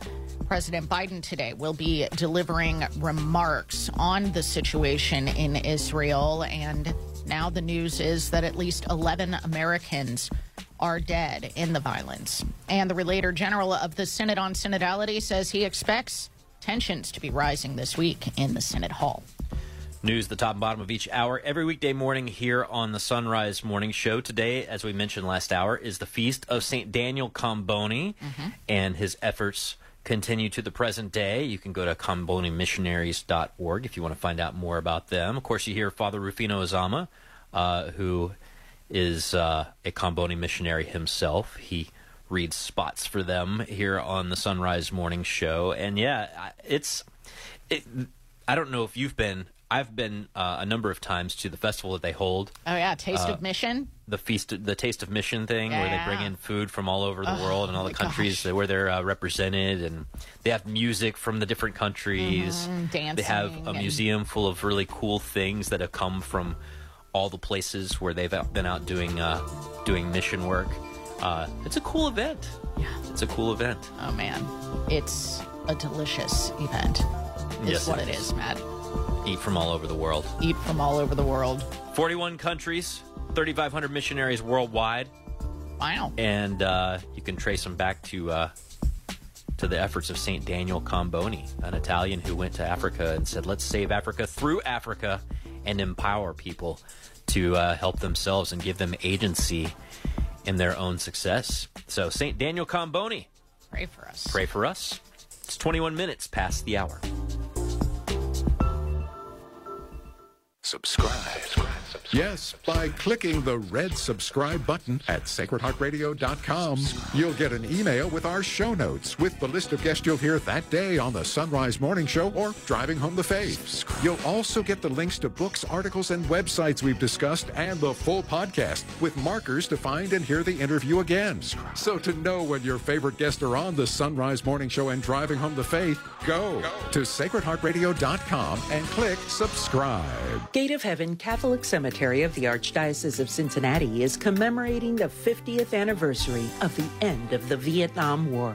The ceremony is Saturday, October 28th, 2 p.m. at the Veterans Garden at 11,000 Montgomery Road, and will feature keynote speakers, presentation of service pins to veterans, and a rosary following the ceremony. Please help honor this generation of brave men and women and their families. More information at gateofheaven.org slash events. Hi, I'm Mara Cagney Tipton with the Cagney Family and Coldwell Banker Real Estate, proud to support Sacred Heart Radio. My father Guy, brother Patrick, and I are here to help your family find the perfect home. If you have any real estate questions, 513 720 1411. Support for Sacred Heart Radio is from JC Health Insurance agent George Justin. If you're turning 65, retiring, or simply have Medicare questions, George has answers. George is your pro family, pro life guide to Medicare, helping to simplify your transition by guiding you through the options to find a plan that meets your unique needs, all at no cost to you. Find out more from George Johnston at JC Health Insurance, 859 414 6591. That's 859 414 6591. You rely on your car, so rely on the experts at Fort Mitchell Garage, a proud supporter of Sacred Heart Radio. They can do it all from brakes, tires, and heating and cooling to towing and collision repair and more. Fort Mitchell Garage on Dixie Highway in Park Hills. On the web at fortmitchellgarage.com. The Son Rise Morning Show continues. I'm Matt Swaim, joined out by Michael Gormley, mission evangelist for Paradisus Dei. Michael, good morning. Oh, good morning. How you doing today? I'm doing great. Of course, October is the month dedicated to Our Lady of the Rosary, and so a lot of people who are already rosary prayers are trying to kind of ramp up that emphasis. And I hope that some of them have come across your Mysteries of the Rosary series because it's really cool. You've just released the Joyful Mysteries, but if you could, uh, start by letting people know what this whole series is about. Yeah, absolutely. So uh, that man is you is a, a international men's organization helping in uh, good, solid, authentic Catholic faith formation for men. And what they do is every Lent they come up with a, uh, an amazing Lenten journey. And a few years ago, Mark Hartfield got this idea: what if we did a deep dive into the mysteries of the Rosary? And it being Lent, he wanted to start with the sorrowful mysteries. So he teamed up with uh, 4 p.m. Media, and they flew to the Holy Land with the idea of what if we captured the mysteries of the Rosary at the actual sites where those mysteries took place.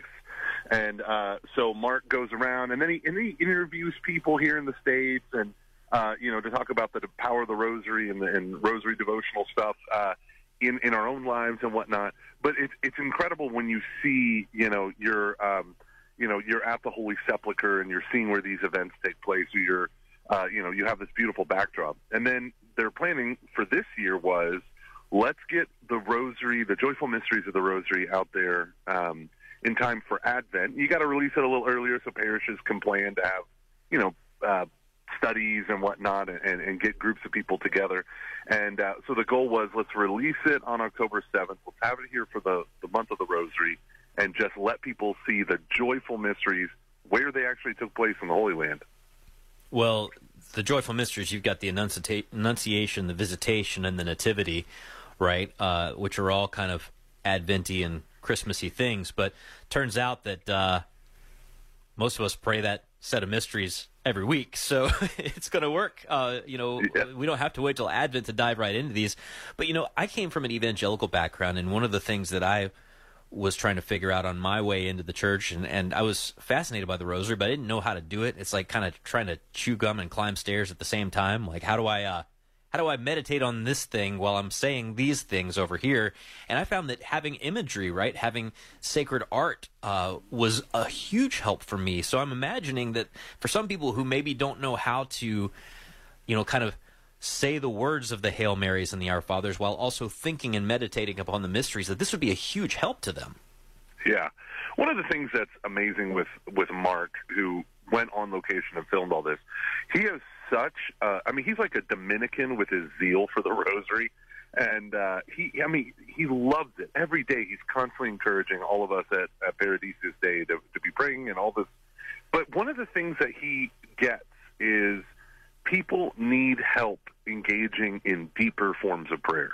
You know, where, where does the average Catholic, you know, where are they being instructed uh, on how to engage in mental prayer and, and how to you know, boost up their vocal prayer and whatnot. And so the use of these images, and they're beautiful, they're stunning. I went to the Holy Land in October, and watching this series, I'm like right back there. Um, he does this in such a way that the views become meditative, right? You don't feel like a tourist, you feel like a pilgrim.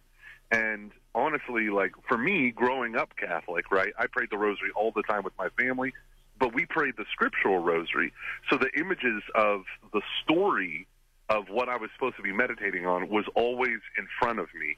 And to have uh, to have these beautiful visuals, just like you said, it helps to focus the mind. It helps to train the mind on these images, so that when you're not watching the actual show, you can still picture these holy sites and keep them in your head. Well, the rosaryseries.com is where you can find this. Again, the rosaryseries.com. And I wish we had more time than we do, but if you could pick a mystery and uh, that's one of maybe your favorites in, in the way that it came out, and let us know kind of what happens in that mystery in your series. Yeah, you know, my favorite mystery uh, has to be the Annunciation, right? The very first one, because uh, whenever I went to the Holy Land, I fell in love with all the excavations. Not so much the churches that were built by the Franciscans in the uh, you know 1930s to 1950s throughout the Holy Land to commemorate these sites, but like all the all the excavations that they have, all of these historical dig sites that are there. And one of them that struck me was Mary's house. And there's a big, beautiful church built over it. But Mark was given access to sit in front of where her house is. and to have it as the backdrop while he's explaining the Annunciation, and you know, with all the with all the uh, the war going on and the violence in the Holy Land right now, um, and I have friends who are over there. I have friends who are about to go on uh, on this past Monday, and so uh, there, there's so much like that I'm afraid of for these holy sites and, and obviously for the people there. Um, but to to see Mary's house while you're praying the Annunciation, that the Archangel Gabriel came to her here it makes it not it doesn't just make it like visually stunning it makes it absolutely real right it, it's it feels historical when you're saying those hail marys and you're looking at this image of of this excavated house you know so for me that was the most powerful well that is great and you know as you mentioned the conflict going on uh, in Israel and uh, with everything that happens in the news, just horrific image after horrific image. What's one of the main reasons that Mary tells us to pray the rosary. It's for peace, right? It's for world peace. Yeah. So praying that not just for peace in general, but peace specifically in the places where these events happened. So, uh, Michael Gormley, we've got the rosarymysteries.com linked at sonrisemorningshow.com. You can view some really cool stuff over there. Thanks for helping to put this together, and hopefully we'll talk to you again as you make more mysteries. All righty. God bless. All right. Again, you can find that linked at sonrisemorningshow.com. While you're there, click in the show notes and you can check out the video stream for the show this morning as well. Half past the hour, here's Anna Mitchell with news.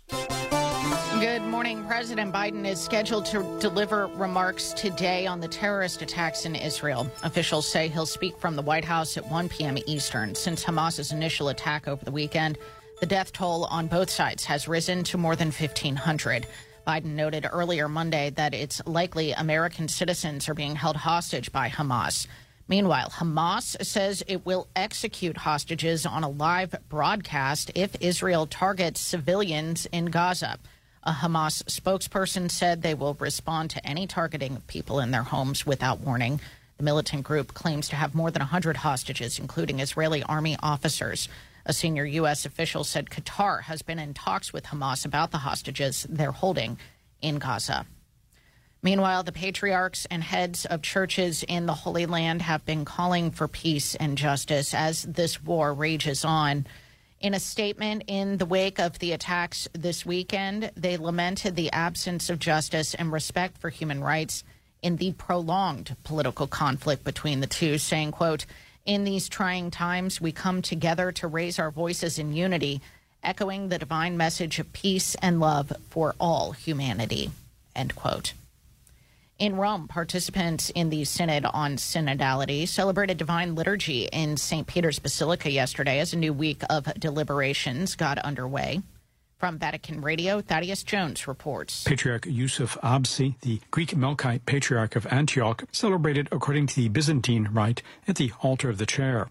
Cardinal Bechara Boutros Rai, the Maronite Patriarch of Antioch, delivered the homily reflecting on Jesus' invitation to pray for workers for God's abundant harvest. The Cardinal Patriarch noted that Jesus felt compassion for the large crowd which was following him, and so told his disciples, The harvest is abundant, but the laborers are few, so ask the Master of the harvest to send out laborers for his harvest.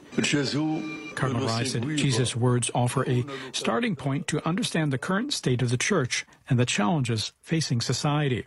He reflected first on the abundant harvest as a symbol of various pressing global issues that require attention and action from the church and all Christians.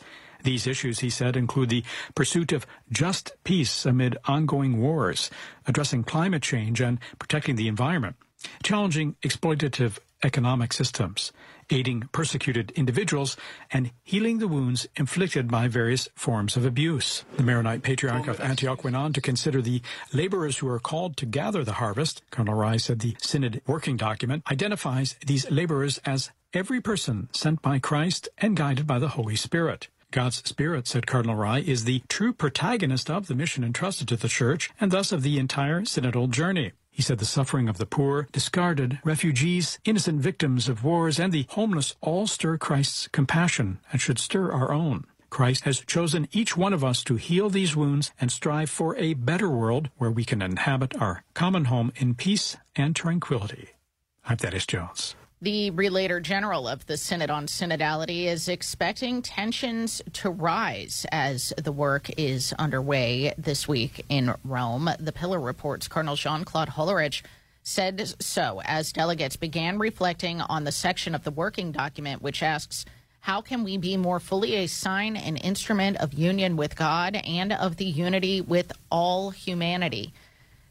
Cardinal Hollerich said, Let us not fear tensions. He said, Tensions are part of the process as long as we see ourselves as brothers and sisters walking together. In Washington, House Republicans appear divided on a new speaker. Mark Mayfield reports. Lawmakers held what was described as an emotional two hour meeting Monday night over the party's leadership situation after Kevin McCarthy was ousted last week more meetings are scheduled for this week, while a vote to fill the House speakership could happen as soon as Wednesday. Two candidates have stepped up to fill the role Ohio Republican Jim Jordan and House Majority Leader Steve Scalise of Louisiana. I'm Mark Mayfield. Oklahoma is one step closer to hosting the first religious public charter school in the country. The Oklahoma statewide virtual charter school board voted 3 to 2 yesterday to approve a contract with St. Isidore of Seville Catholic Virtual School. The application was approved in June, but its planned opening could be changed due to lawsuits that Oklahoma's attorney general says could end up at the Supreme Court. That's the news. It's 35 past the hour.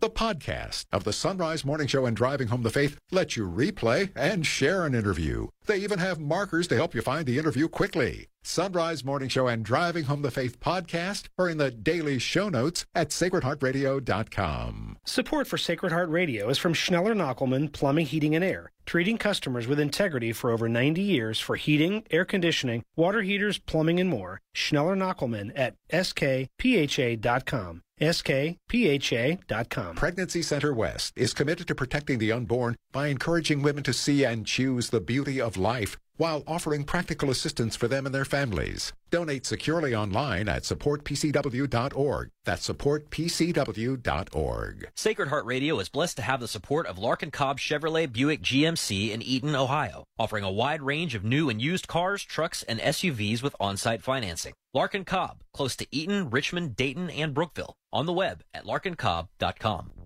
It's 24 minutes before the hour on this feast of St. Daniel Comboni, Tuesday, October the 10th. Your forecast is brought to you on Sacred Heart Catholic Radio by Schneller Knochelmann Plumbing, Heating, and Air online at skpha.com. Looks like it's going to be a really nice fall day today. Right now, kind of chilly, temperatures in the lower 40s as you're heading out the door. For Cincinnati, it'll be mostly sunny and pleasant today with a high of 64 degrees. A few clouds and chilly tonight with an overnight low of 45. Mostly cloudy tomorrow with an isolated rain chance and a high of 69 degrees. For the Miami Valley Dayton area, sunny today with a high of 63. Clear skies tonight with some areas of frost possible and an overnight low of 39. Partly sunny with a few showers possible late in the day and a high of 67. This is Sacred Heart Catholic Radio.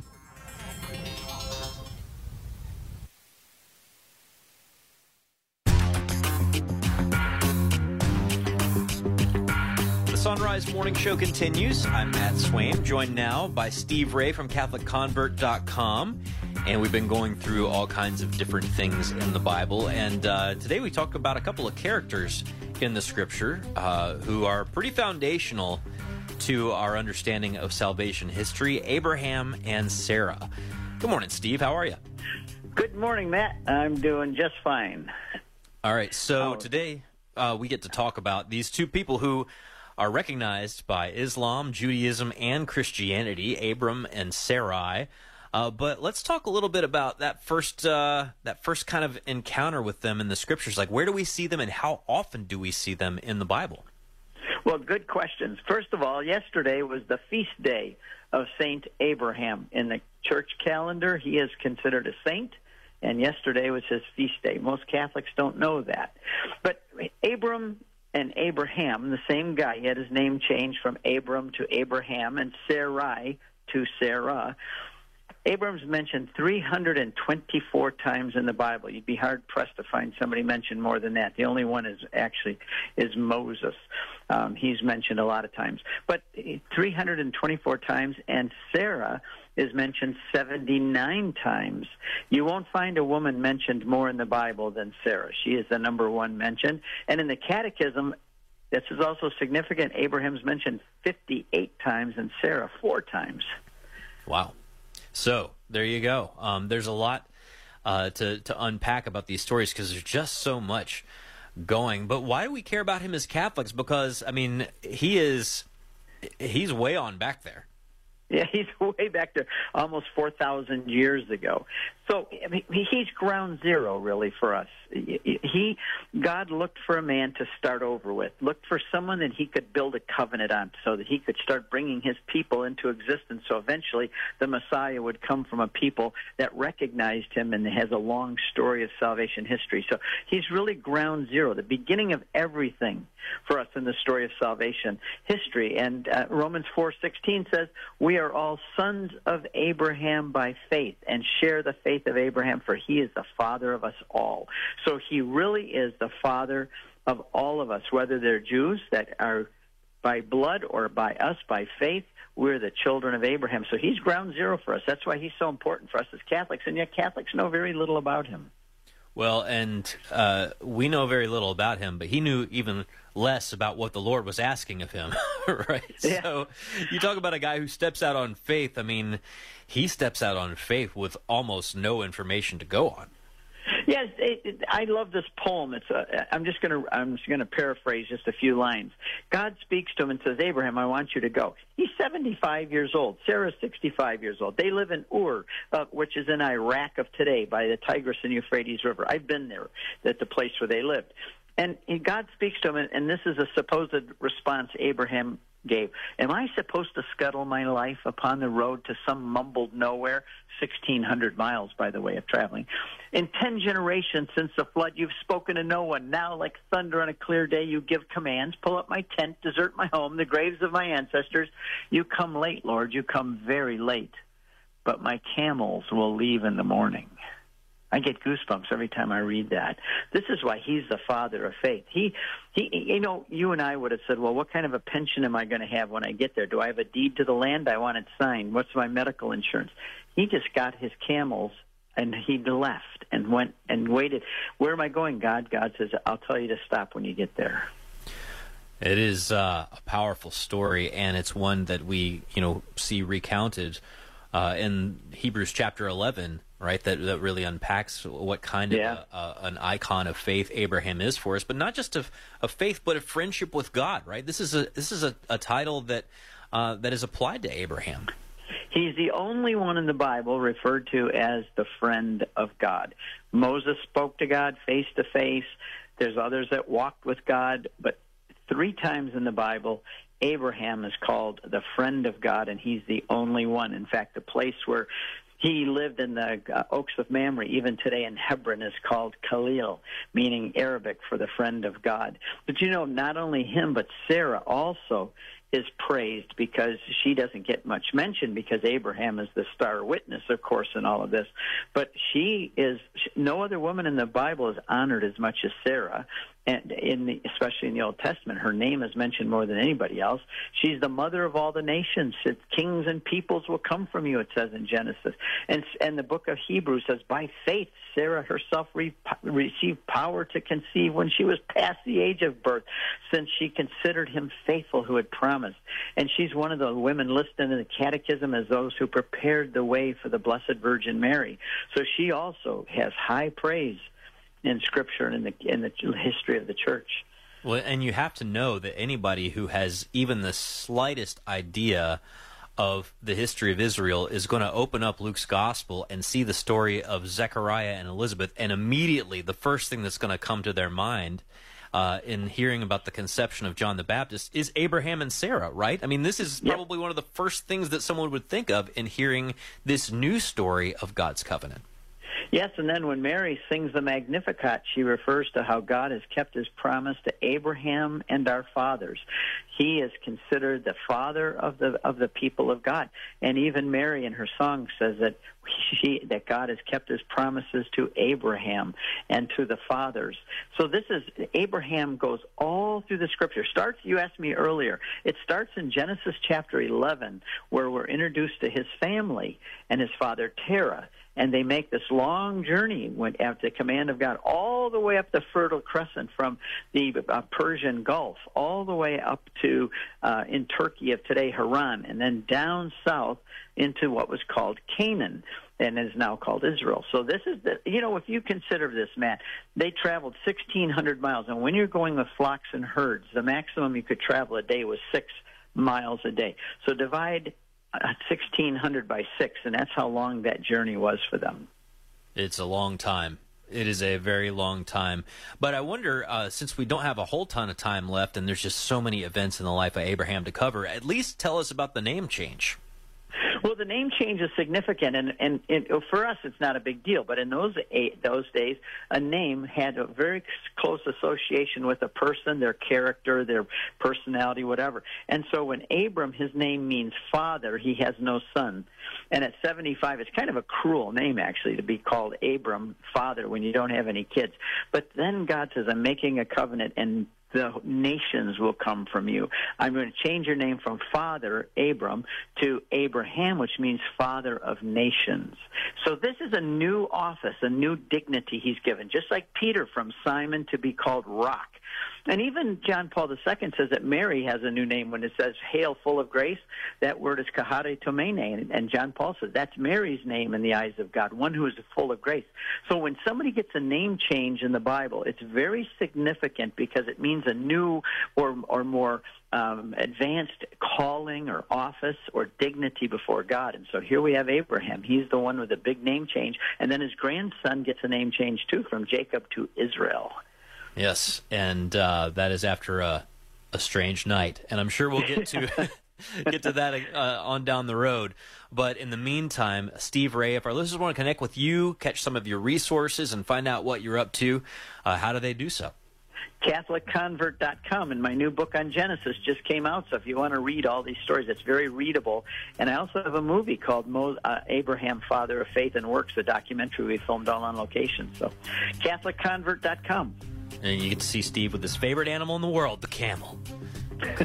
Good stuff. Steve, have a wonderful day. Thanks, Matt. All right, with St. Teresa of Avila's feast day coming up, we'll talk about her in the Office of Readings with Chris McGregor next. It's 14 till. Support is from Solidarity Health Share. Do you have an insurance plan that pays for everything, even things that violate your beliefs? Have you ever felt there has to be a better way, but didn't know you had any options? If you answered yes, I've got some good news for you. There is a better way and a more affordable way.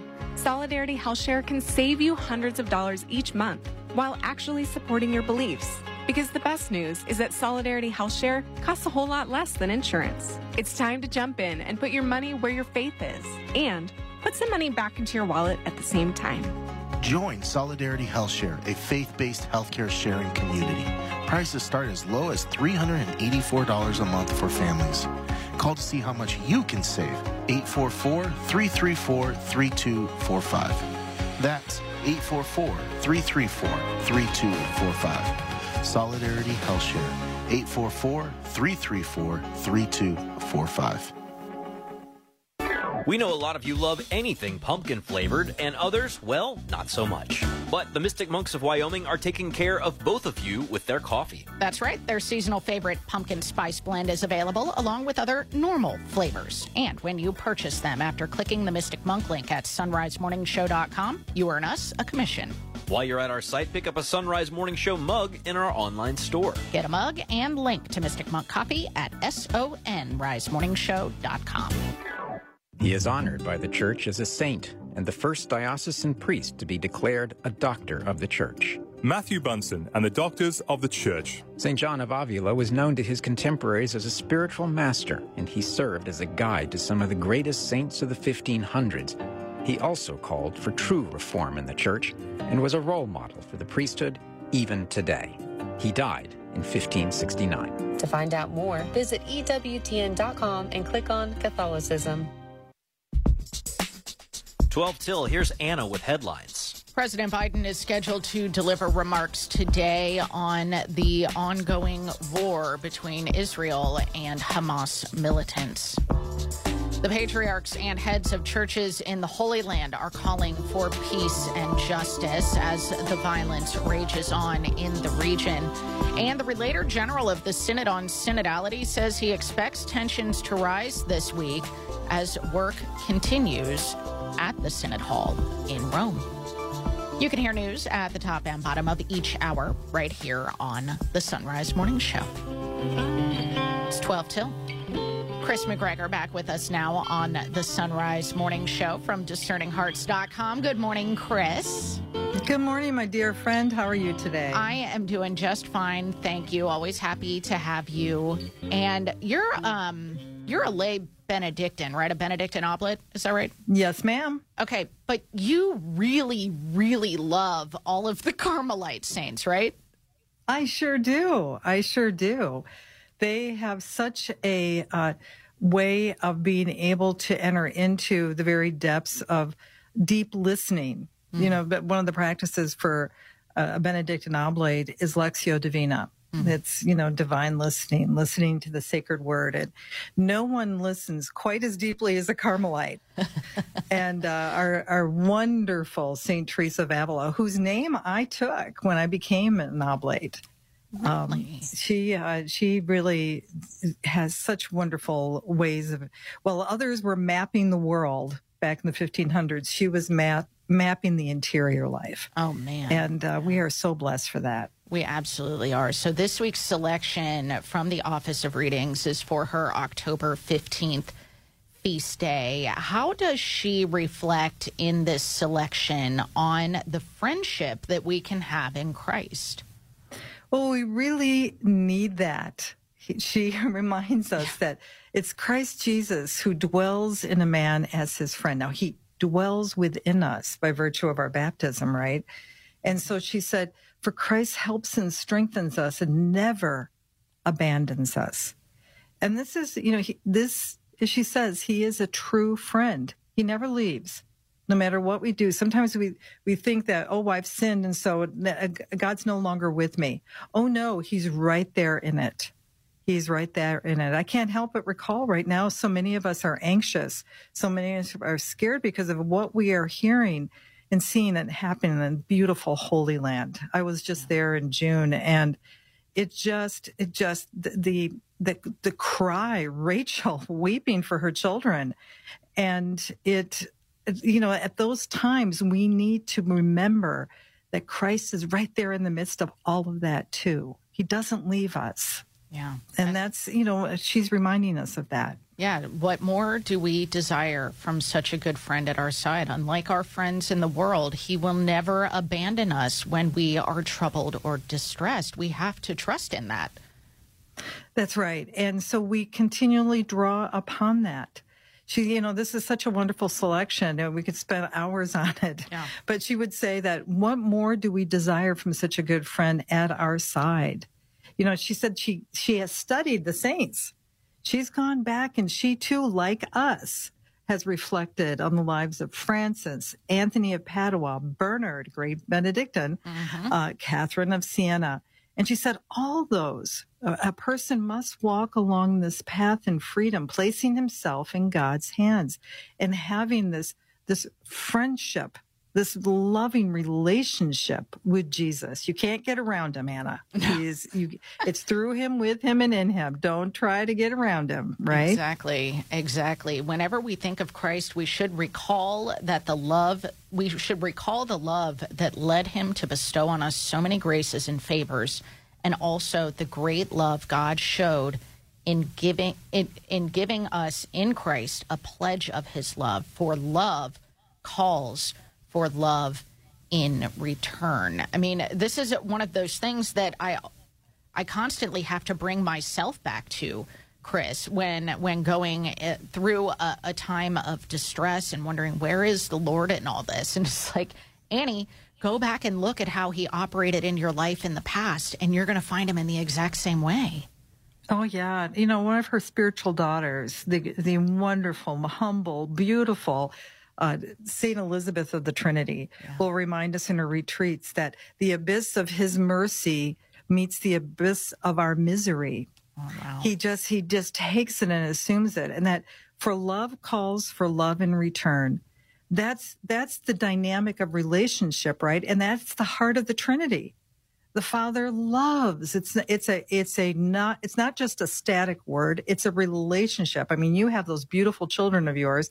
If you just looked at them and said oh i love you but you never fed them you never took care of them never changed their diaper never did these things that you know love does um it it just it, it wouldn't mean anything. So of course the father loves then in that immediacy there the, the son in return back and forth and back and forth and they call us into it too well, and you, it will never abandon us. You know, I love that you made that point about love being in action because I want to look at a line here that seems really small, a really small point in in her overall piece here, but but I think it's really striking. I think it's actually a really huge point. She says God desires that these graces must come to us from the hands of Christ through his most sacred humanity in which God takes delight.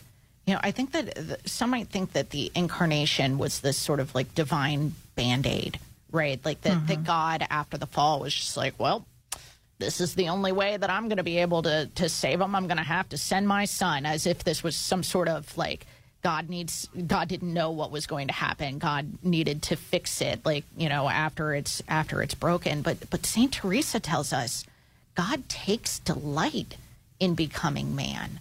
I find that oh, so fascinating. Isn't it? It's just something you could sit and ponder. The fact that he created us in his image. Yeah. When he when when all of creation was finished, the the the uh, the very pinnacle of it all was the creation of man. And he said it was good. He didn't say it was just good. He said it was very good. Yeah. And so, of course, when this, this moment happened and we made, the man made a choice to turn away from him, it, it, in essence, I don't want to say it broke the heart of God because he's so immense and so omnipotent, but that love desire to, to love and then have love in return. And so he seeks us out. He says, come back to me, as the prophets would say, you know, and so he, he, in his, he takes form in the humanity that he created. Us, we are good. We are very good. And he loves us and he wants us to experience everything he has reserved for us, but we have to be open to it. Yeah. You know, we, as she says, the line that jumped out at me was, you know, we have to receive, we have to take in that abundance of graces he offers to us. Yeah. And it, I think, starts in recognizing that we were made very good and that we actually can enter into friendship with our Lord. So many people don't believe that about themselves. And Isn't it? And it's so tragic. So tragic. It is tragic. Tragic. And it's neat it's wonderful. It's a gift. It is. It is. Chris McGregor is online at discerninghearts.com. You can find that linked at sonrisemorningshow.com. Our Benedictine Oblate, who loves the Carmelites. Chris, mm. it was mm-hmm. so good to talk to you today. Thank you. Thank you, Anna. You have a great day. You do the same. Thank you very much. All right, that'll do it for this national edition of the Son-Rise Morning Show. May God bless you and keep you and grant you his peace. In this crazy world, where can Catholics go with their hard earned money and not support businesses that go against our faith? Check out the Angels List on sacredheartradio.com. It's a list of businesses owned and operated by our Catholic brothers and sisters who underwrite Sacred Heart Catholic Radio. And if you'd like to get your business on the Angels List, email me, Leah, at sacredheartradio.com. That's Leah at sacredheartradio.com. Support for Sacred Heart Radio is from Hoeting Realtors. Equipped with the latest technology and market knowledge, Hoeting Realtors can make the buying and selling process easier. 513 451 4800 and hoeting.com. Why wait in endless lines at the pharmacy when Brosart Pharmacy, a proud supporter of Sacred Heart Radio, can fill your prescriptions in a timely manner with high quality? Brosart Pharmacy, fast, friendly service without the wait. 513 941 0428. Working to see the culture of life prevail in the Miami Valley, Dayton Right to Life is here to protect God's gift of life through law, education, and community action, from fertilization to natural death. Find Dayton Right to Life online at DaytonLife.org. That's DaytonLife.org. Central Fabricators, proud supporters of Sacred Heart Radio, custom builds and repairs corrosion resistant storage tanks, reactors, and pressure vessels. These are used to manufacture liquids used in everyday products like health and beauty aids, pharmaceuticals, and food. Central Fabricators uses the latest in technology and modern equipment to deliver quality products, and big orders are not a problem. Central Fabricators, ASME certified, and on the web at centralfabricators.com. That's centralfabricators.com. Offering Catholic retreats based on Ignatian spirituality, the Jesuit Spiritual Center is offering weekend retreats this fall led by various retreat masters, including Father Michael Graham. Join us this October for a weekend of silence as you experience the great treasures of the spiritual exercises of St. Ignatius of Loyola. Register now at JesuitSpiritualCenter.com. JesuitSpiritualCenter.com. That's JesuitSpiritualCenter.com. Support for Sacred Heart Radio is from Ken Herbert Plumbing. Ken Herbert Plumbing, a drain cleaning specialist, uses color drain cameras to help find and fix drainage issues. Ken Herbert Plumbing for residential and commercial plumbing repair. 513-383-2974. Support for Sacred Heart Radio is from Honda East. With their exclusive Life Care Plus protection, if something goes wrong with your new Honda, you're covered. Me, Honda East. Get the car that I want. Online at HondaEastCincy.com. This is Father Benedict Croell, the Director of Mission Advancement for the Angelicum in Rome. Thank you for listening to Sacred Heart Catholic Radio. 740 WNOP Newport, 910 WPFB Middletown, or get the app, stream, podcast, and more at sacredheartradio.com.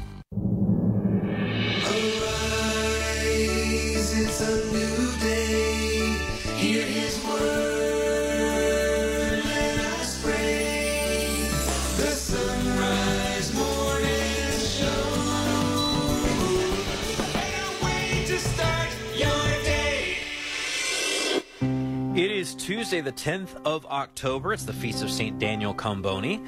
Let's pray together in the name of the Father, and the Son, and the Holy Spirit. O God, we are the works of your hands. Shape us in the image of Christ our Lord. O God, we are but a moment in